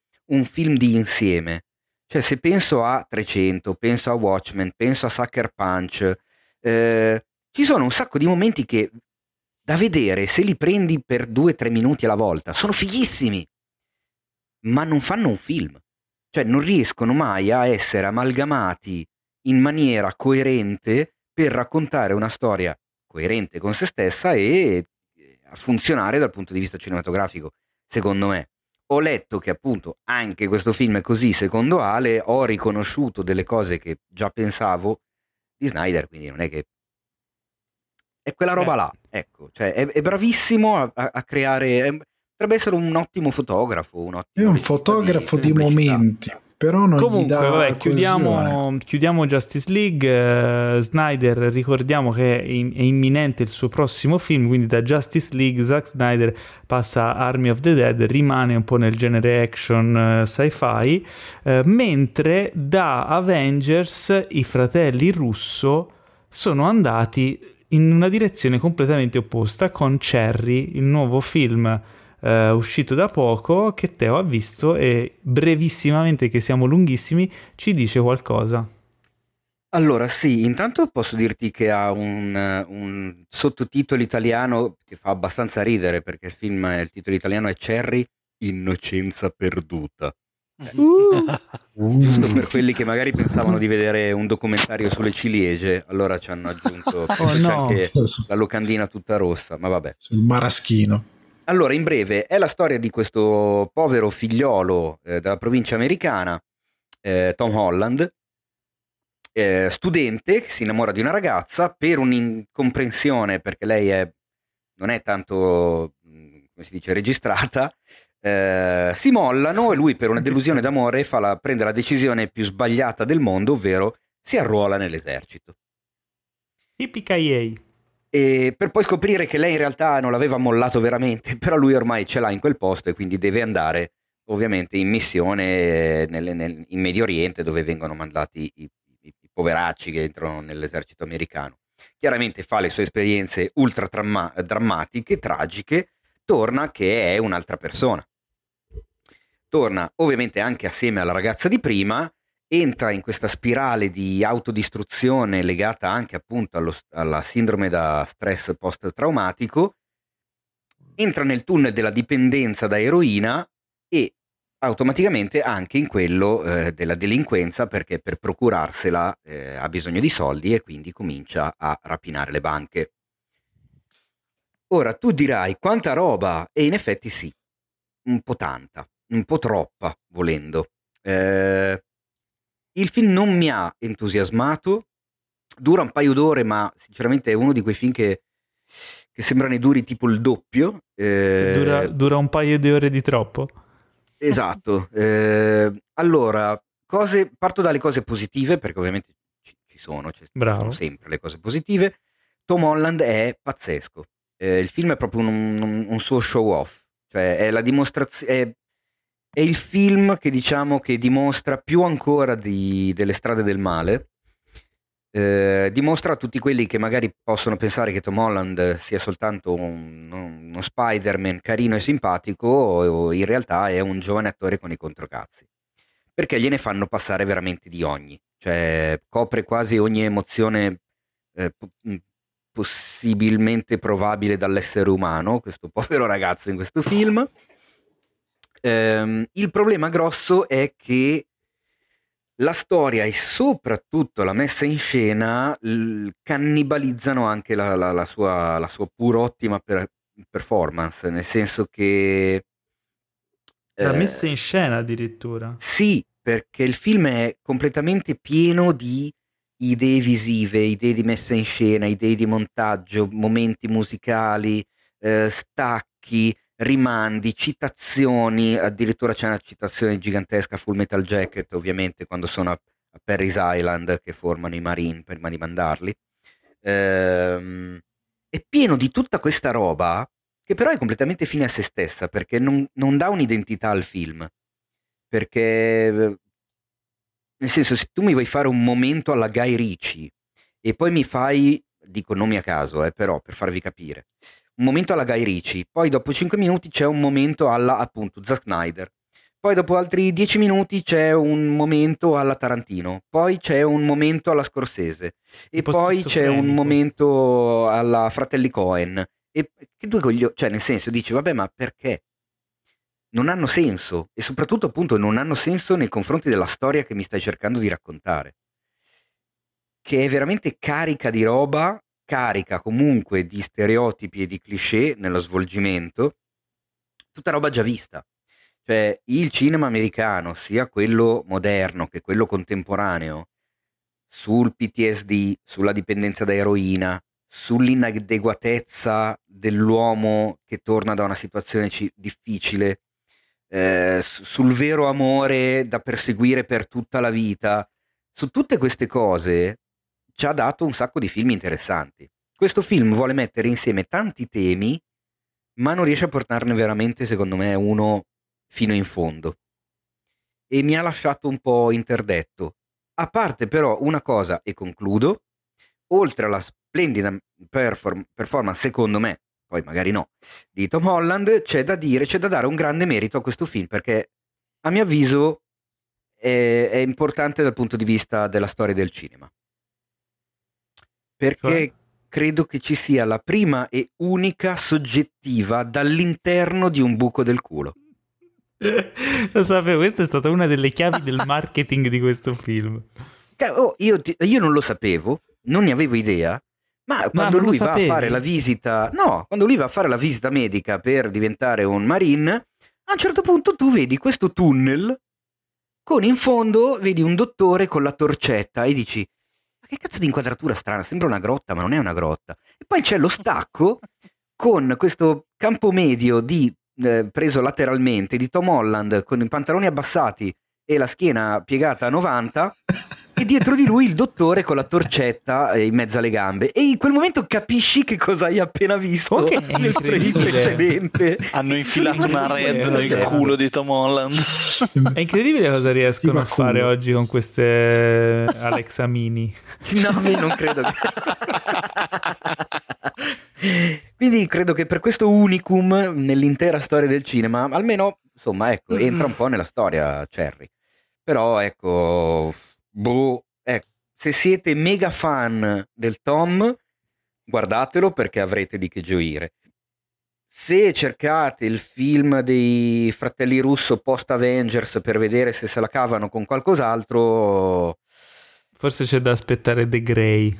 The Grey forse Man, esatto, forse magari aspettiamo qualcos'altro ancora. Poi vabbè, come dico sempre, in ogni caso è la mia opinione. Senso, Voi, voi il film, se vi interessa dalle premesse, guardatevelo lo stesso. Non è che siccome a me non ha convinto, allora non dovete guardarlo. eh. Soprattutto se vi piacciono le soggettive certo. Esattamente. Ma sì, ma poi di, di analisi rettali nella storia del cinema ricordo Cosmopolis con Pattinson che si faceva Hai un analisi, diario dove te le segni Dai, tutte, di sì, me le segno, proprio vada. vada. Dovremmo fare una top 8, Ale, Top otto. per Infect.it. Le 8 migliori. Beh, c'è anche quella di Love, che non è rettale, però... Eh, è esatto, un è altro un'altra, è un'altra Allora, dall'interno. Per concludere abbiamo una serie, sempre palla a Teo, si chiama Calls, eh, e che cos'è? Allora, sempre, perché non l'avevo detto prima, sempre su Apple TV Plus, come Cherry, è arrivata Calls pochi giorni fa, ovvero il remake americano eh, della omonima serie TV francese. Ma attenzione, perché c'è una enorme particolarità. Allora, la regia è stata affidata a Fede Alvarez, che voi mi insegnerete, avete già sentito Mitico. nominare. Evil Dead, il remake, Esattamente. Don't Breathe, se non sbaglio. Che cos'è Calls? Vi leggo una minima il cast perché secondo me merita e poi vi spiego perché ve l'ho letto. In Calls recitano Aaron Taylor Johnson, Pedro Pascal, Riley Keough, Karen Gillan, Rosario Dawson, Jaden Martel, Ben Schwartz, Aubrey Plaza, Lily Collins, Paul Waterhauser, eh, Danny Houston, Stephen Lang, che era il Frisoni. cattivo di Avatar. Confermo. Cosa? Michelangelo Frisoni. Esatto, Joy King. Uno dice, cazzo, un cast della Madonna, certo, ma non si vedono mai. Perché praticamente Calls è una serie televisiva con degli episodi di una brevità incredibile perché vanno dai 12 ai 18 minuti l'uno, sono in tutto 9, ed è esclusivamente costruita sulle telefonate, ovvero proprio le calls. Ci sono 2 barra 3 barra 4 personaggi che si telefonano e la storia viene portata avanti in questo modo. La prima puntata racconta... Cosa si vede? A schermo si vedono le scritte, eh, il testo delle telefonate mentre viene recitato dagli attori e dei visual astratti che possono eh, cam- variare da una linea retta a una spirale, a un qualcosa di molto più astratto e molto più colorato, dei colori pulsanti, del nero, dei pallini, eh, delle scie luminose, Cioè, ovviamente che vanno a seguire l'emozione del momento eh, della storia. La storia è, è un- Cioè, è un po' un audiolibro con dei visual. una- è praticamente un podcast, esattamente. Ok. Però la parte visual è comunque emozionante perché secondo me solo da ascoltare sarebbe un altro tipo di esperienza. Recitato da Dio, perché veramente è recitato in maniera pazzesca. La prima puntata ti racconta l'epilogo, perché proprio si chiama La fine, la prima puntata. Eh, ti racconta l'epilogo di questa storia e poi le puntate successive ehm, passano non so neanche come spiegarlo Eh, per farvi un esempio senza spoilerare se la prima puntata è ambientata nel dicembre 2022 la seconda puntata è ambientata nell'agosto 2020 la terza puntata nell'ottobre 2020 cioè la prima puntata ti, ti fa, ti fa mm, ti racconta l'epilogo le puntate successive partono da indietro nel tempo fino ad avvicinarsi sempre di più appunto all'epilogo che tu hai sentito nella prima puntata. La storia è eh, un thriller horror fantascienza perché pare che sulla Terra si stia avvicinando una sorta di fine del mondo dovuta a dei multiversi che causano dei gravi problemi fisici alle persone perché questi multiversi, queste telefonate, queste interferenze con le telefonate creano dei glitch nei- negli universi, nel nostro come in quello degli altri. E chiaramente questi glitch portano a do- dolore, morte e distruzione non solo personale ma anche di tutto il pianeta Terra. Raga, è una roba clamorosa secondo me, è veramente affascinante, ti tira in mezzo da subito, i personaggi sono tutti diversi, tu non, non c'è una puntata in cui senti un personaggio che hai già sentito.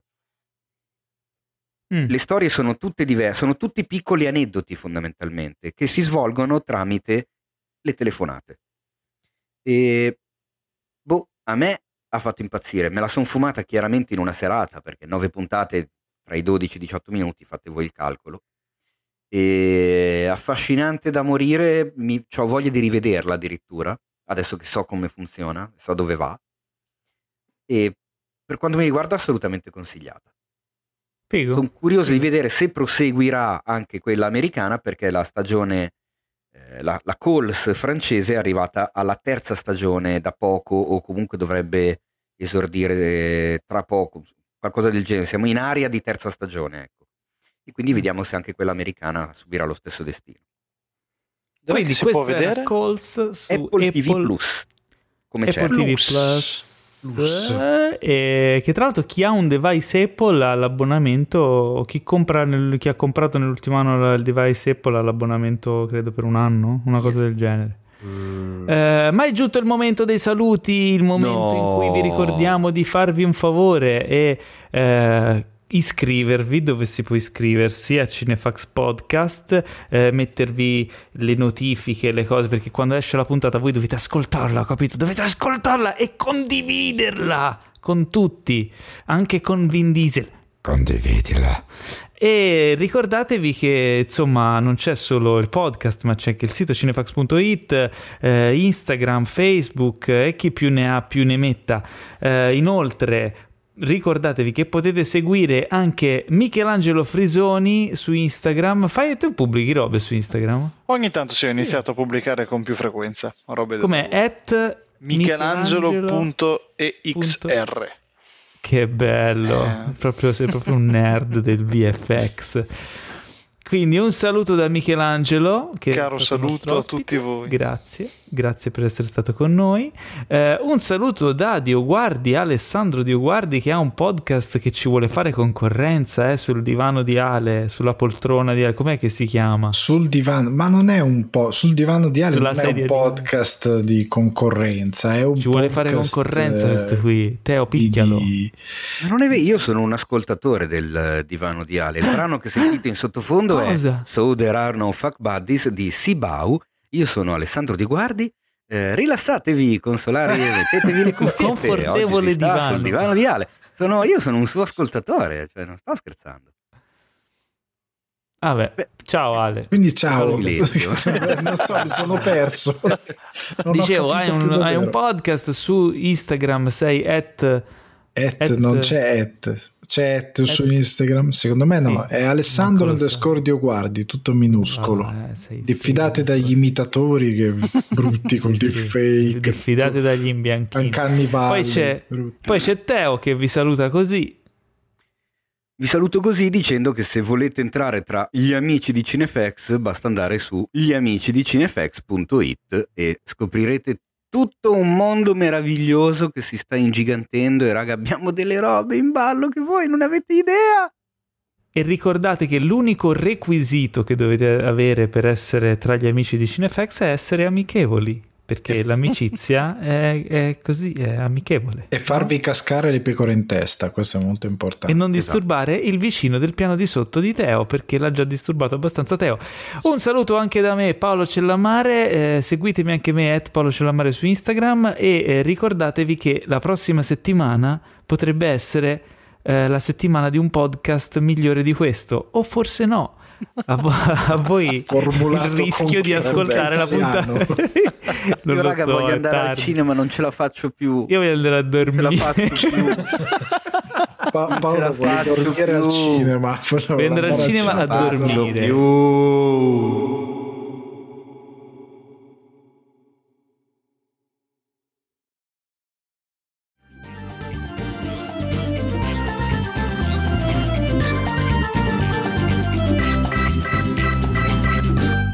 Questo podcast è stato presentato da The Best Blend,